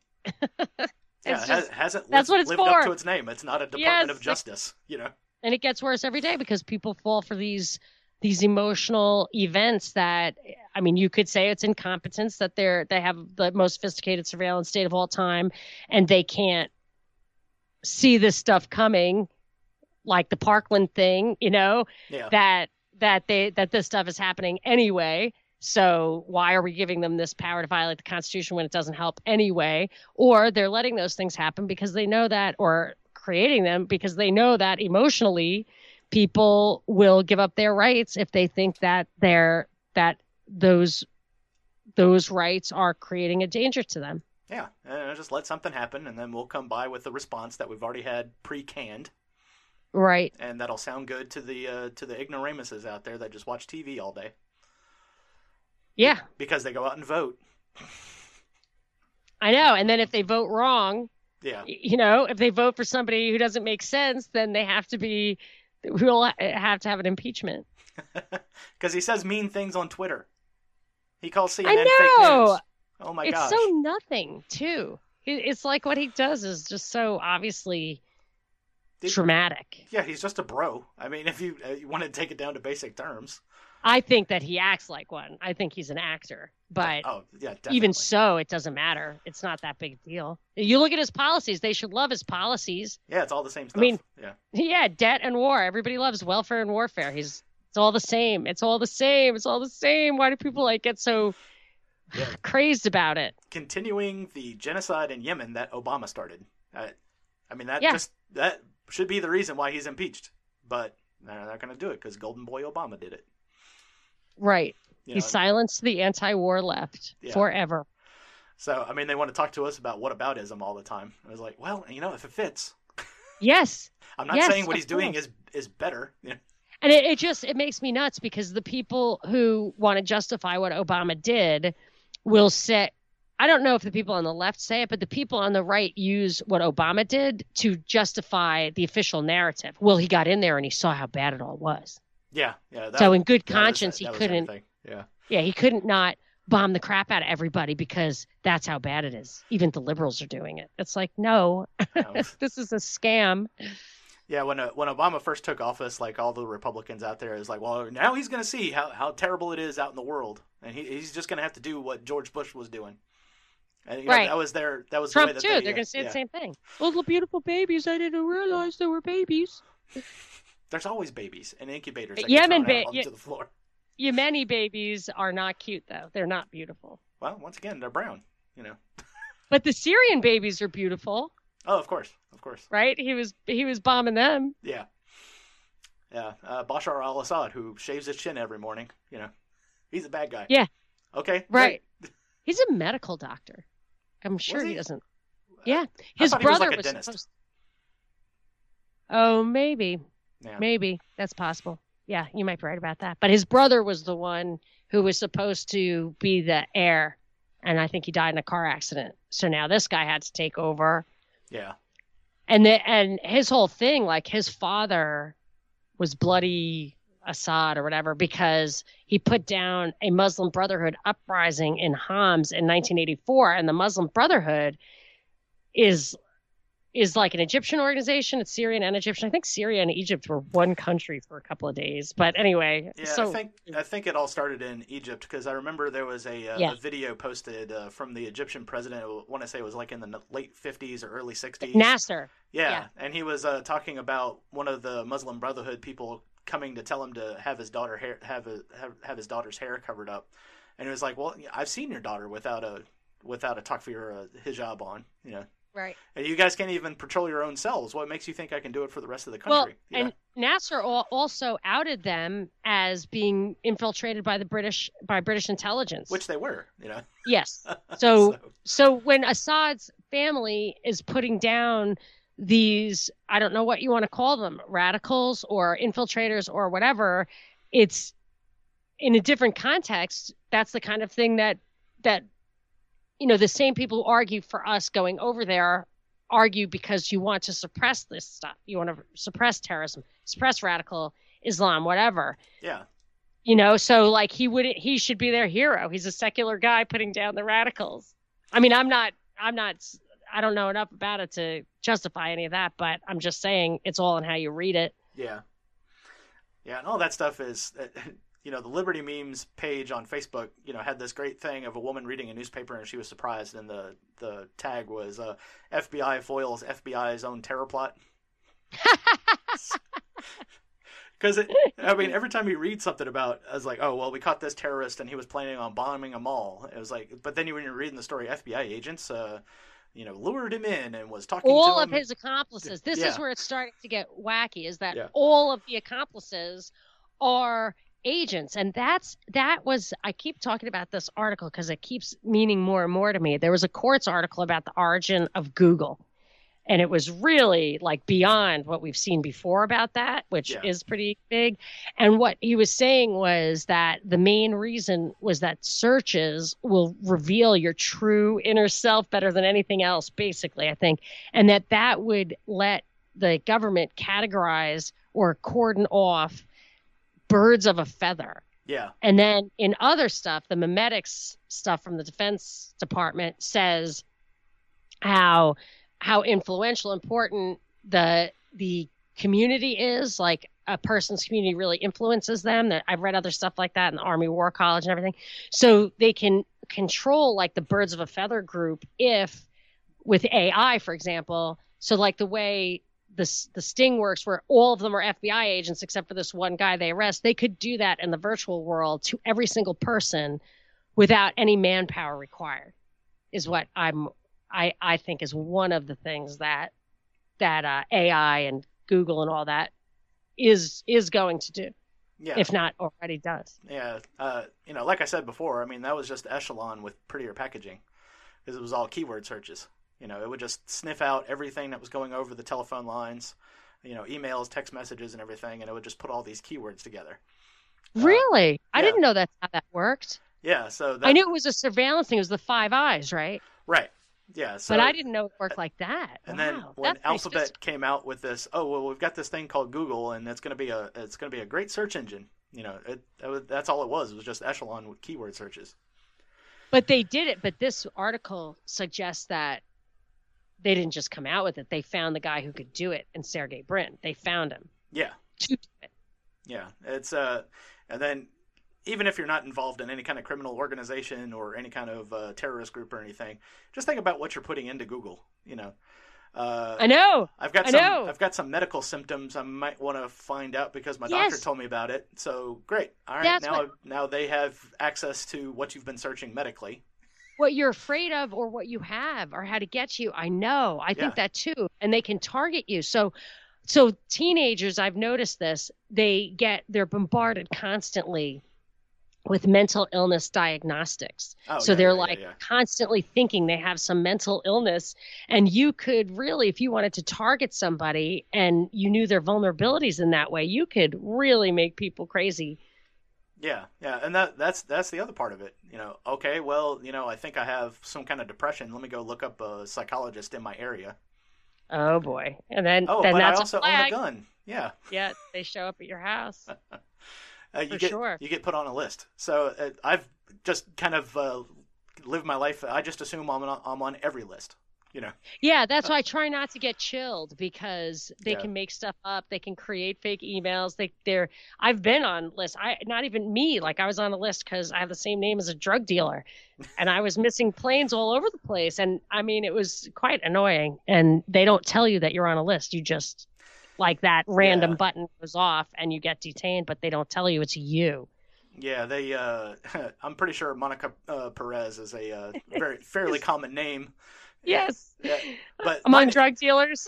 yeah, drug dealers, just anybody. I'm pretty sure if you could. uh, yes, yes, it's very common. The first name and the last name are very common. That was about I was about to say you can go anywhere in South and Central America and just throw a rock and you probably hit a Monica Perez out there somewhere. Yeah, I mean there are Monica Perez's like with radio shows and TV shows. Like you Yeah. can't even write Monica Perez podcast without like getting redirected to Chile or something. Yeah. Unfortunately, I have one of those names that is pretty much only to me. So Right. So you can't you Yeah. they're they're going to find you. yeah, they, they will definitely find me. Uh, I know actually it is good. It is good. I've noticed that that like it's lucky that I took I just I I I've I mean, it's just my name, and when I was on the radio, the terrestrial radio, like I just used my name. But Yeah. fortunately, it's kind of generic. Yeah. Uh, sometimes I wonder. I was like, man, maybe I should have uh, changed my name to Michael Johnson or something. But but you know I could have how the crowd. But how how can I mean maybe you can be anonymous from each other, Yeah. but not from them. Like I almost feel like it's better to just be out so that you know, I just I don't know. I feel like either you're completely under the radar, which you can't be against the surveillance state, or you're just as out as you possibly can so that if if they do want to persecute you, it will raise questions because everyone will know what you've been up to.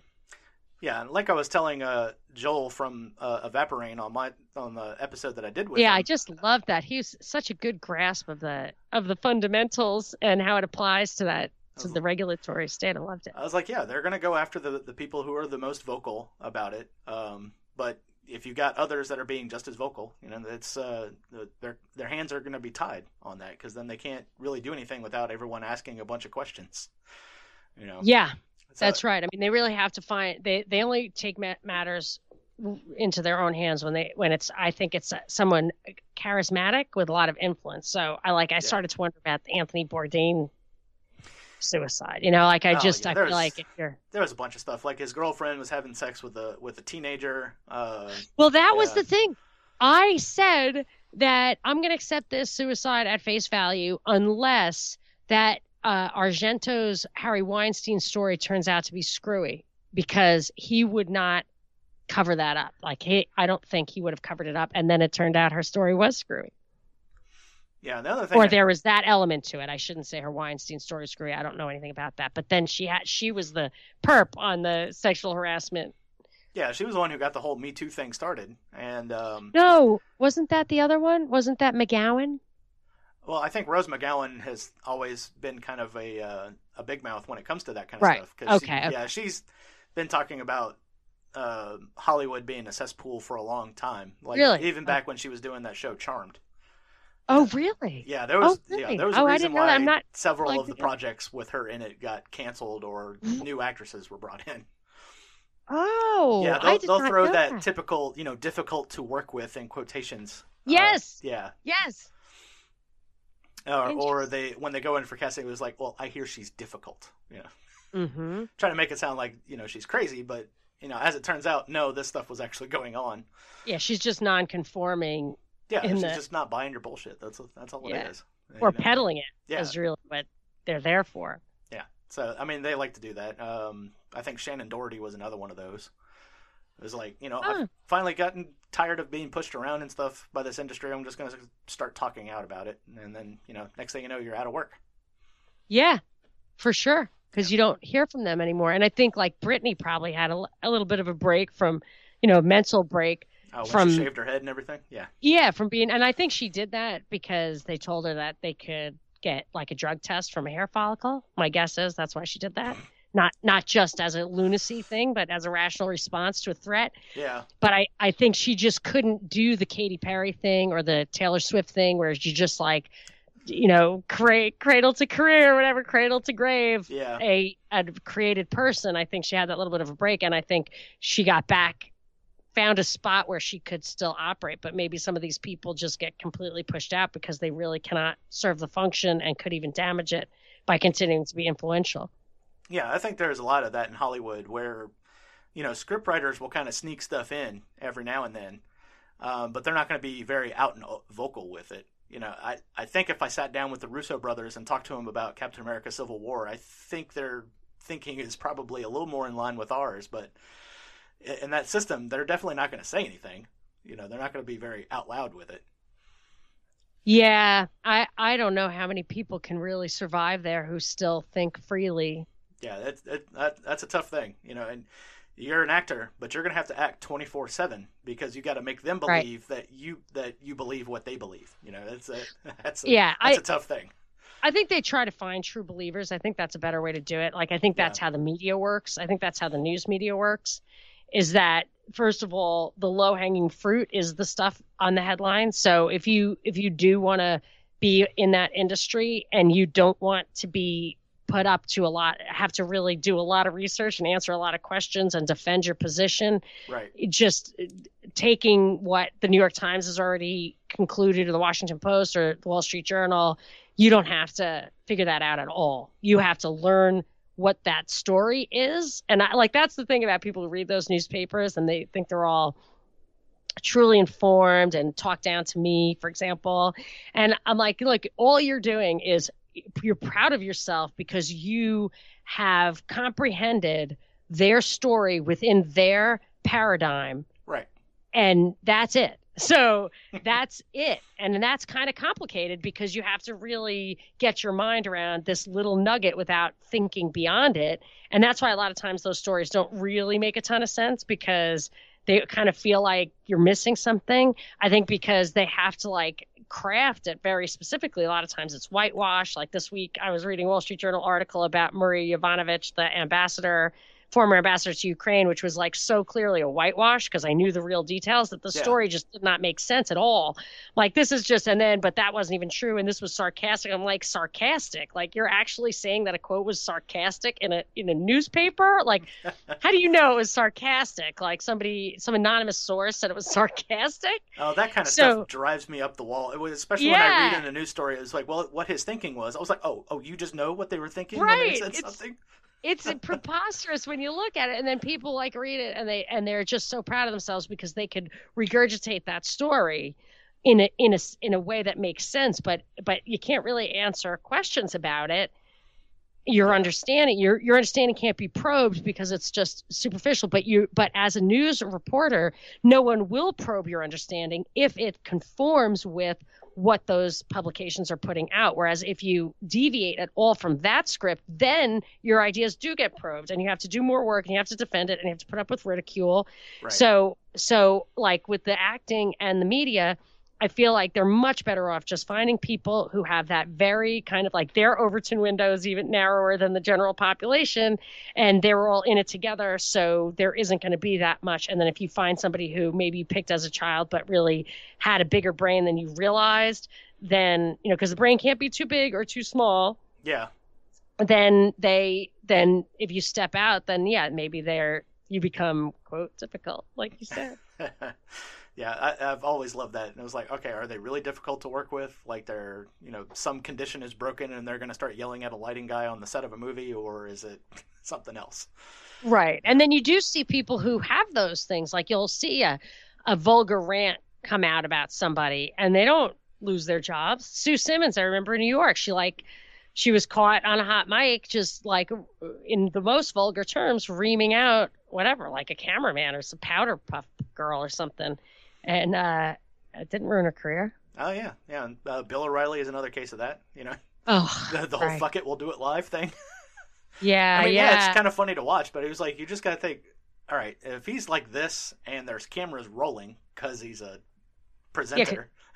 Yeah. Imagine what the cameras aren't rolling and the stuff that he says. So. Yeah, and it's not, and it just proves that being difficult is no deal breaker. Yeah, yeah, people will still work with with with dickheads. You know, the Christian Bale yeah. thing where he was light, uh, yelling at a lighting guy uh, for being yeah. in his sight line. You know, uh, okay, maybe Christian Bale was having a bad day, but yeah, you know, audio and video is rolling while you're doing all that. So yeah, well, and the he lighting guy still works. Of, you know, probably had a lot of bad days. Because did you ever hear the story of him and like his mom and his sister? Oh, just going, in, just really having like a cop calling knockdown drag out with them. Yeah, yeah, yeah. I, I, I, I mean, I don't. I'm not that, saying yeah. he did it or didn't do it, but I'm just saying like he he sounds like a guy who's a little touchy, a little touchy, as they say over there. A little touchy. yeah. Yeah, and uh, when uh, Brits start yelling at each other, you know, then all the the creative curse words come out, which I'm a little oh, jealous yes. that we don't have over here in the United States. But uh... yes, and I think they can yell at each other without raising their voices, which is another clever trick.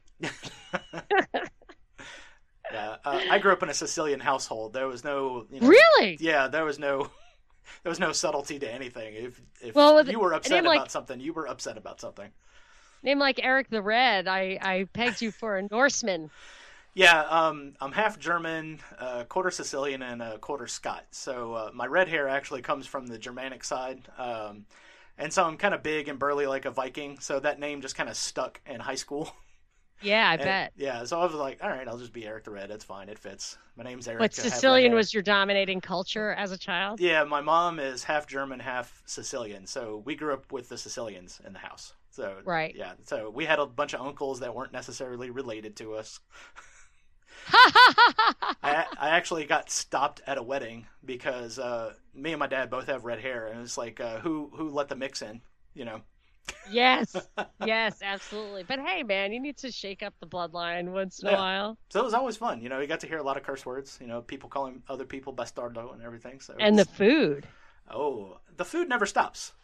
Yeah, yeah, baby. a- And Christmas is coming. You're gonna get your your fish stew. Is that is that Sicilian? The uh the red the red sauce fish stew. Is that a? Yeah, did you guys grow up with that? Yeah, we grew up with a, a lot of seafood in the house. Um, so I, you know, knew from a young age what squid ink pasta actually tasted like.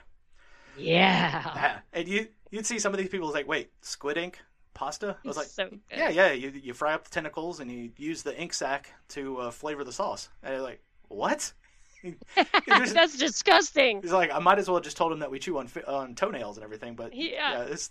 I was like, yeah, uh, all this stuff is pretty good. And somebody had posted some crazy picture of a turkey being stuffed with an octopus, and I and I put, as a quarter Sicilian, I like where this is going. Yeah, me too. I would totally eat that. I always wanted to eat the heads, but I'm not. I'm not Italian. But my father is Syrian and German, which I count as Italian. That pretty close. I feel Any- like anything on right, the like- Mediterranean, we're pretty much Yeah. all mixed anyway. So I, I I sometimes joke, I was like, yeah, I'm a quarter Sicilian. I'm probably more African than Elizabeth Warren is Cherokee. Yeah, yeah, I think that too. It's yeah, so I do I do think that like it's the barbarians from the north and the what like the Mamelukes or whatever from the south, Yeah. and that ended up that's where you get because everyone but people always growing up always thought I was Italian. Yeah, I mean, you kind of have that Sicilian look to you a little bit. Uh, Yeah, you it's know, not- hair, I- I- the- yeah. My husband's heritage is um is Puerto Rican, and his father grew up in Mexico City, so has all that stuff. And somebody was given uh, talking about AOC and asking me not to criticize her because she's such a good example for Puerto Ricans. No, and no, she's not. She's not a good example. I know. I know, I know, I know. But anyway, so like it came out, the guy was like, and you don't look Puerto Rican anyway, you look like a light skinned Mediterranean. I was like, wow, you're good.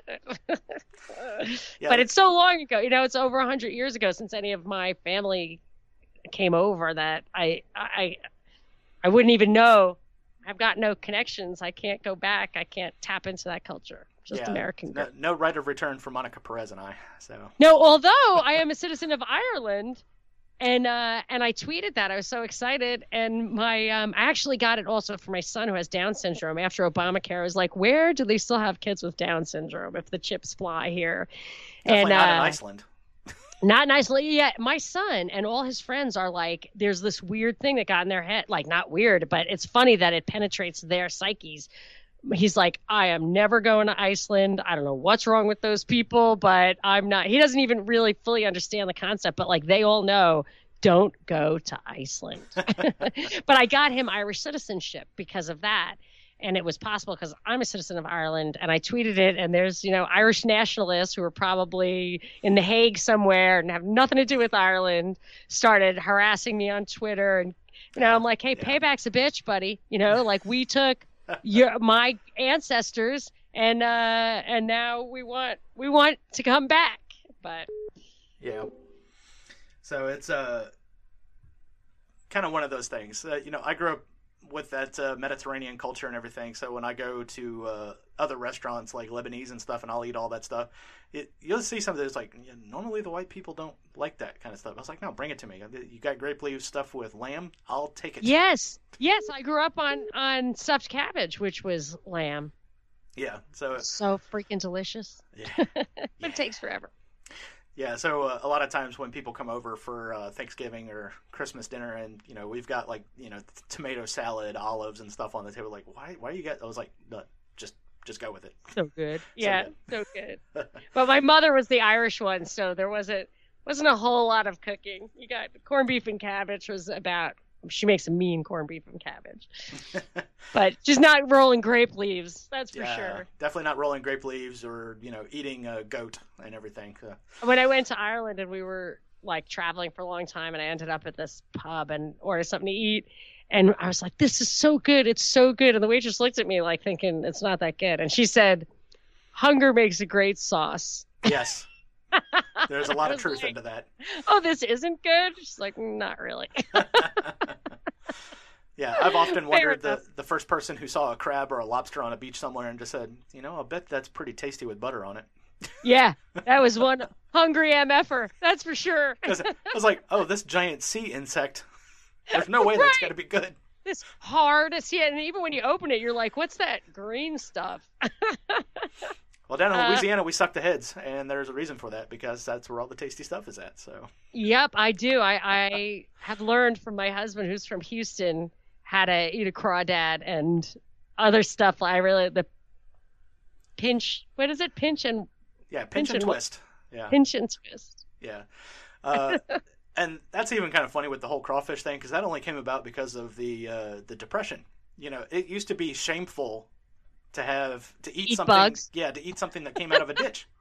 Yeah. So people would boil up this crawfish, and then if strangers came over or their neighbors came over, they threw a sheet over the top of it, so you wouldn't be caught eating it. No way. Yeah, and then like all other poor people food, it becomes like the new cuisine a generation Yeah, it's later. so good. Oh my Yeah. gosh. Yeah, so like oxtail soup, you know, that stuff is excellent, but Right. that was poor people food because that was the only meat that they could afford. You know, Oh, I grew up eating scrapple. yeah, You don't have to scrapple, tell me. Scrapple, not tripe. I didn't get. We Oh, never was went for tripe, but there's a lot of scrapple. Yeah, and then what most people consider Italian cooking these days, that was like all poor people food from New York. You know, that's, that's just what they made.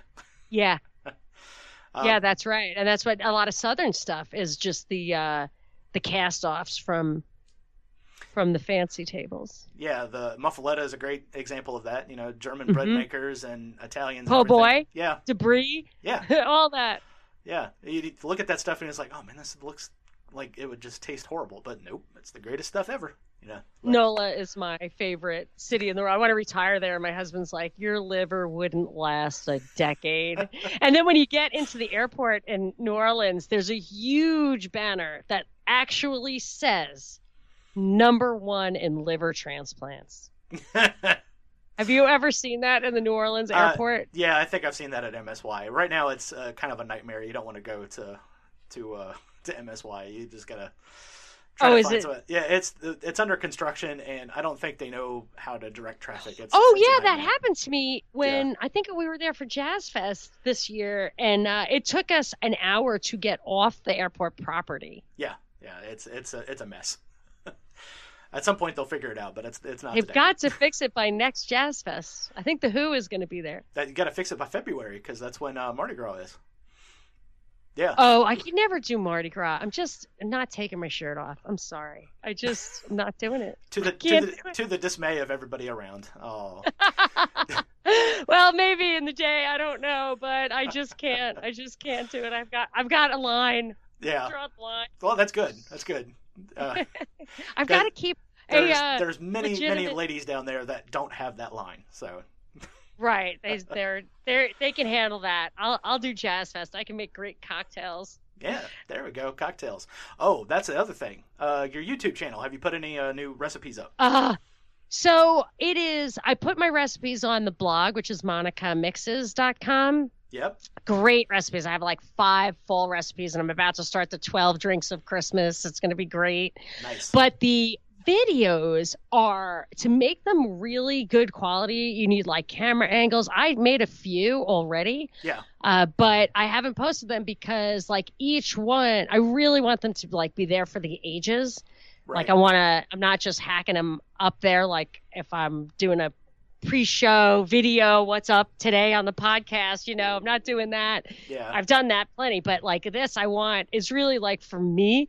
I love them and I want to put them up there. So I'm like, I'm hoping that my like fourth one's a charm, and I'm gonna try to get that out by Christmas. And then I feel like if I've got the template down of of how to do it, because it took like two or three hours to set all the stuff up, and I'd have to like buy another tripod and borrow someone's phone for like a different angle and right. get a like lapel mic and a little zoom thing. I'm telling you, every time I try to do it, and it's like 4K, so I have like to spend an hour putting makeup on and blow drying my hair. so it's like, but here's the upside to it, which I absolutely love. It's like the equivalent of a regulatory barrier to entry. Yeah. If you want to make a really high quality thing. And and like what I found out is that I could make it, and then by the time I like got through all that rigmarole, I didn't. I- I really wanted to have like a better conversation. So I was like, oh, I really need to like think hard about like how do you make tequila? Like I, you know, I want to, I want to, what? Let me think of the good anecdotes from when actually tequila maybe was the only time I took my shirt off. But I, uh, you know, I want to tell the stories and have some fun. And I just didn't even have time after all the. Uh, all the hard work of that, but because it is so, it, it really is more, a bigger commitment than I had realized yeah. they're it having a high quality product isn't just like a dime a dozen.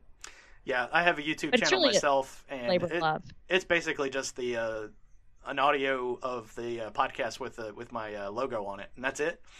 And there's oftentimes was like, well, I need to invest in like do like, want to start doing like man on the street interviews where I'm just going to ask somebody some kind of libertarian-ish topic and see if I can Yeah. convert them on the spot and everything. But then I realize, okay, I'm going to need a camera guy. Going to need Yeah, it's a uh, pain. Yeah, It's it's a huge pain. And um I I had what the reason I stopped doing the YouTube putting my show on my YouTube channel is that my WSB show on the Parkland shooting was t- was given a strike on YouTube, and if you get three strikes, you get off of YouTube. And I have subscribers there, and I I couldn't have anticipated that something on the airwaves in uh you know on terrestrial radio was going to be something strike worthy they wouldn't explain it to me. They wouldn't answer my appeal.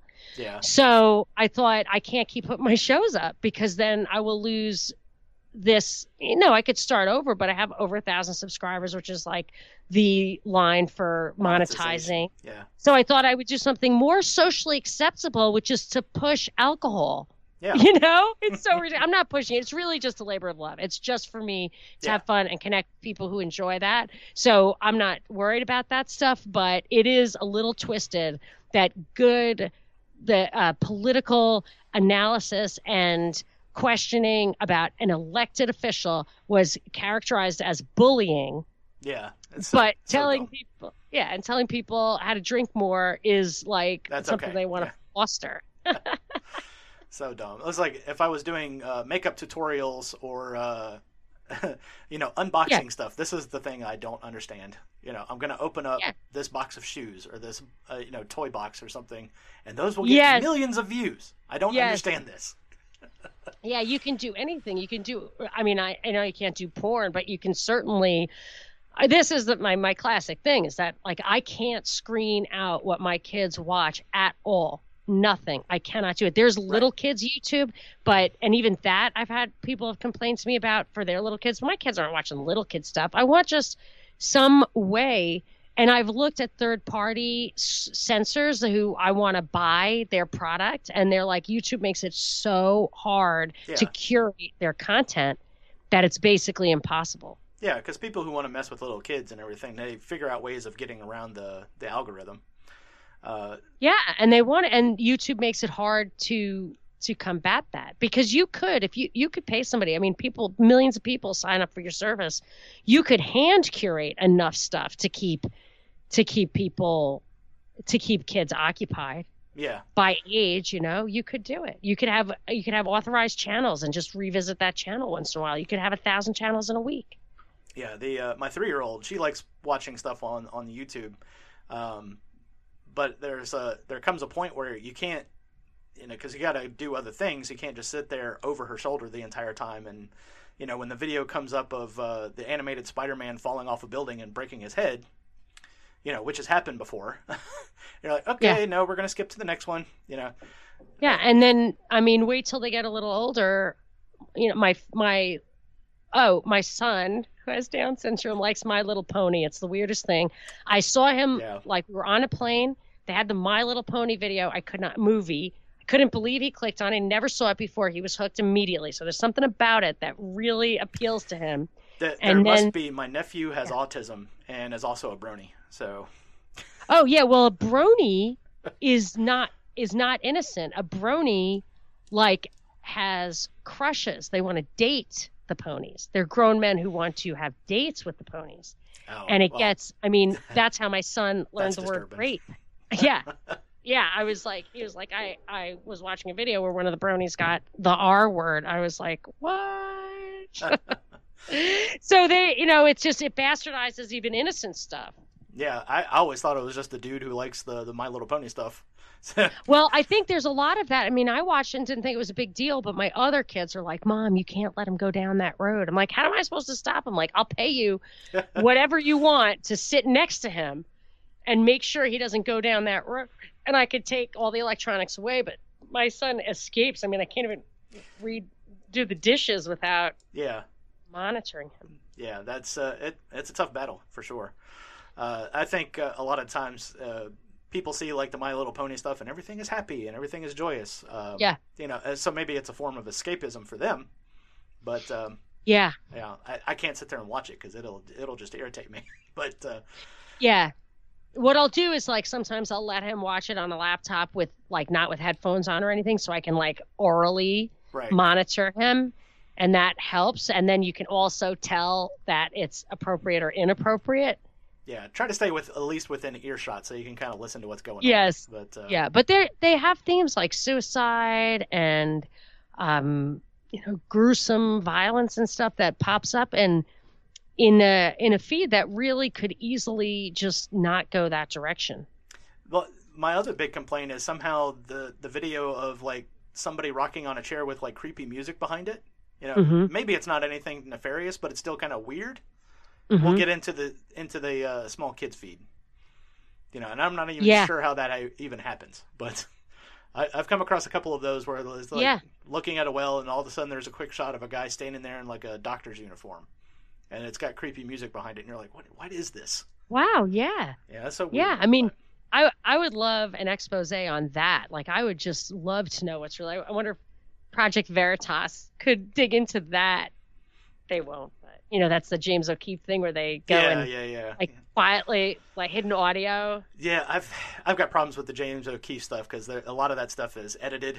Um, Oh, really? yeah, there's there's quite a little bit of it where they will show somebody talking for a little bit, and then there's an obvious cut in the video and audio, and then they pick back up with something else. So I don't know what was in between that.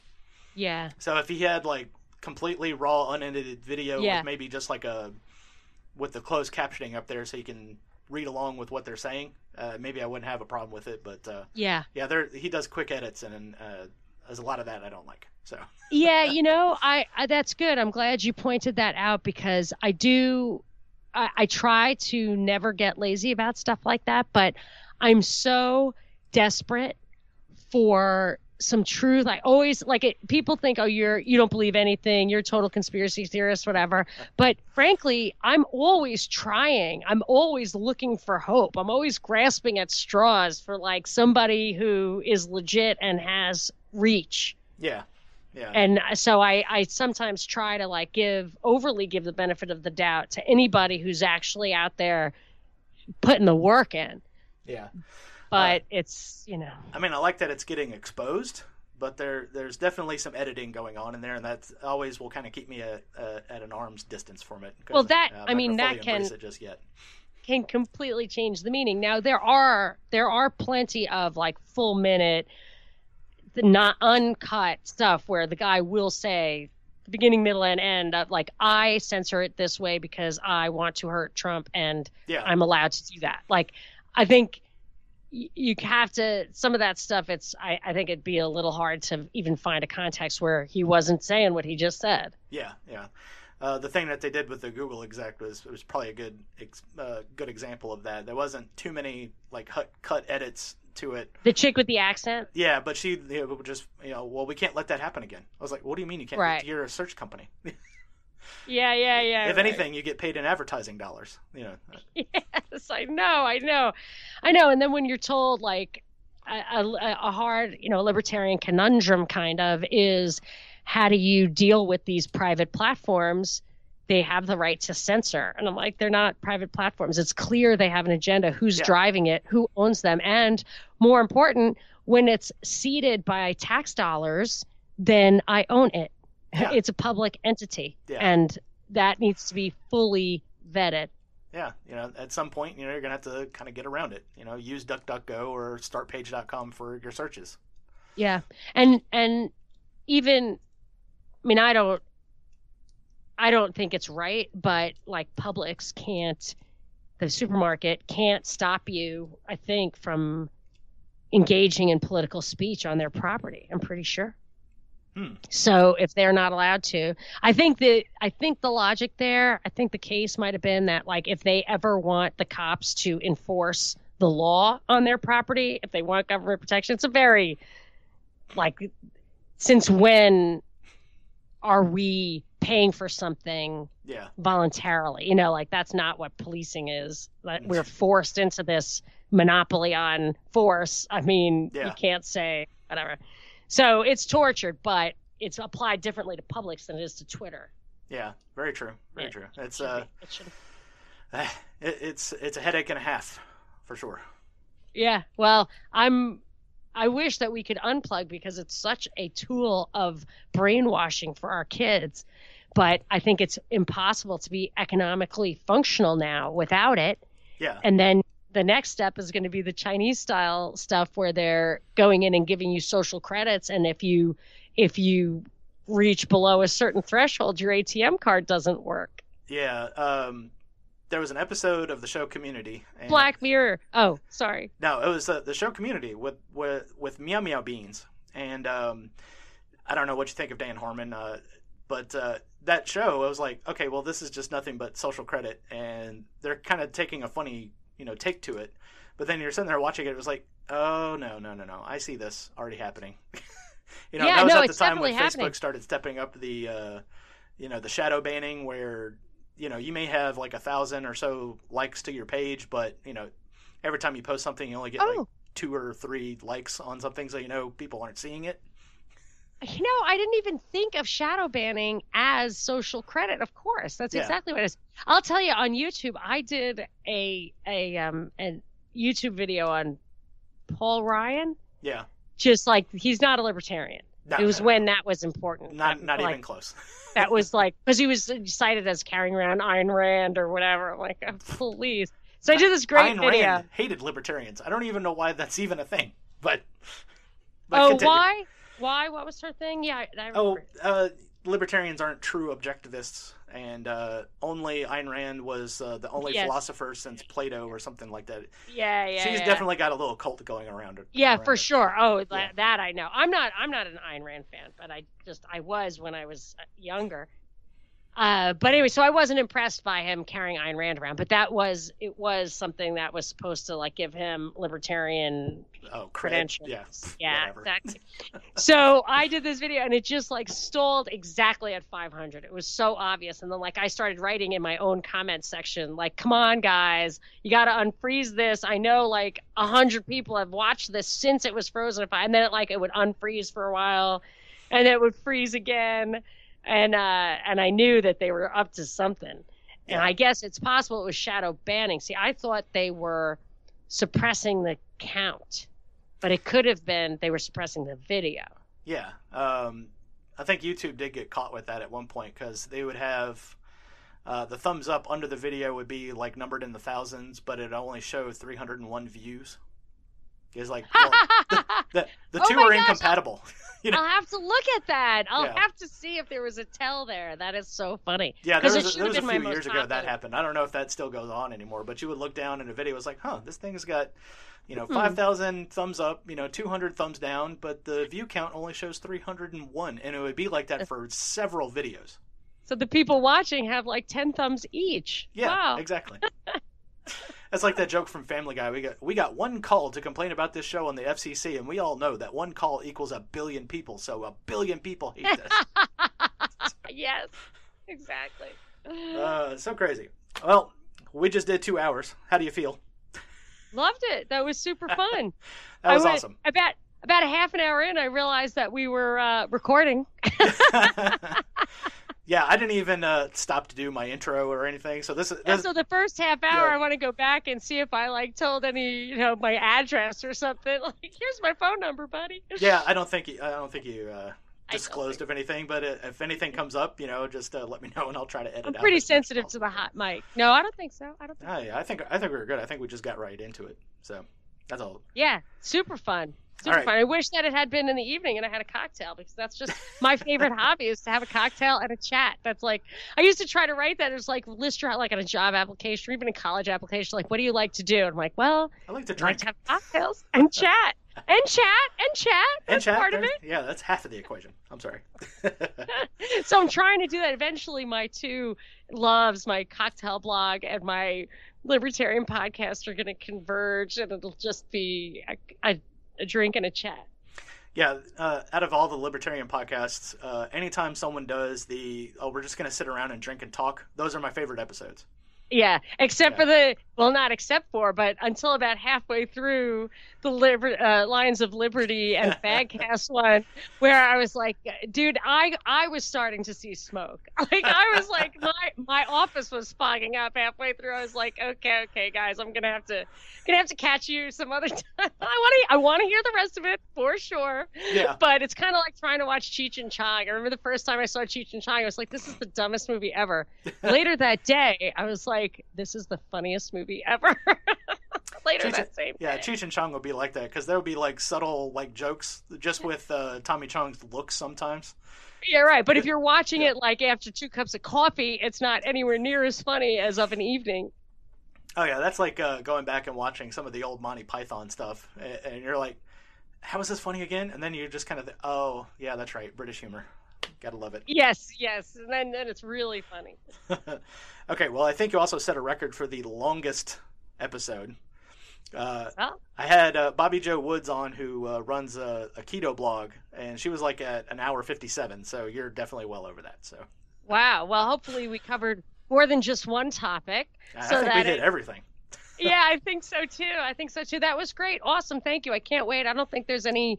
I don't think I, if you hear anything that you think would you want to take out, I don't. I'm not afraid of editing. So do what you want, Yeah. and and send it to me. Do you want me to post it on my feed or just post it on my website? Like, how do you like it? Because I, if you want to get hits, then I can just promote it. Or if you want me to, if you want to get exposure, I can put it on my feed.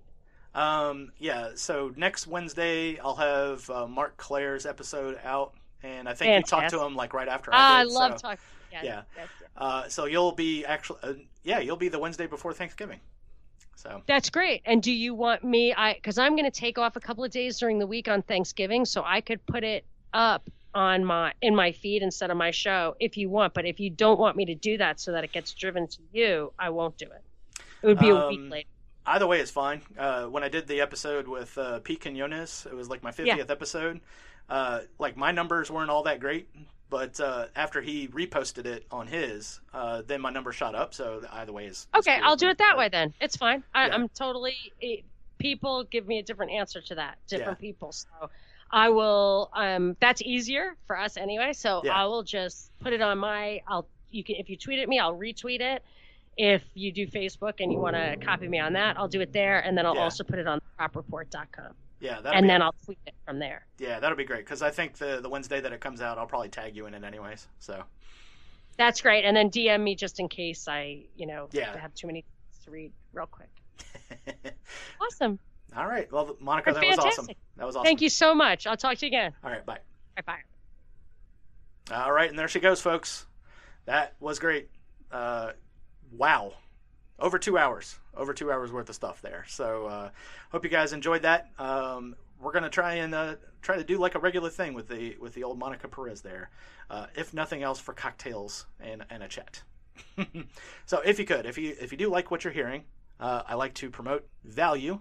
So, if you're uh, getting some kind of value out of this, uh, definitely head over to Patreon.com subscribestar.com, bitbacker.io. I've got all the links down in the show notes. If you want to buy a t-shirt or a coffee mug or a hat, go over to teespring.com and uh, you got everything there. If you just want to like click over some tokens here and there, uh, you know, you can do that as well. Uh, Bitbacker has all my uh, all my addresses and everything on it. So, guys, seriously, this is great stuff coming out. You know, but anyways, take it easy. Enjoy your Thanksgiving because this will come out the uh, the day before Thanksgiving. Uh, have all of the turkey, eat all of the pie. I know I'm the no sugar, no grains guy, but hey, you know, put a little life into living once in a while. It's not going to kill you.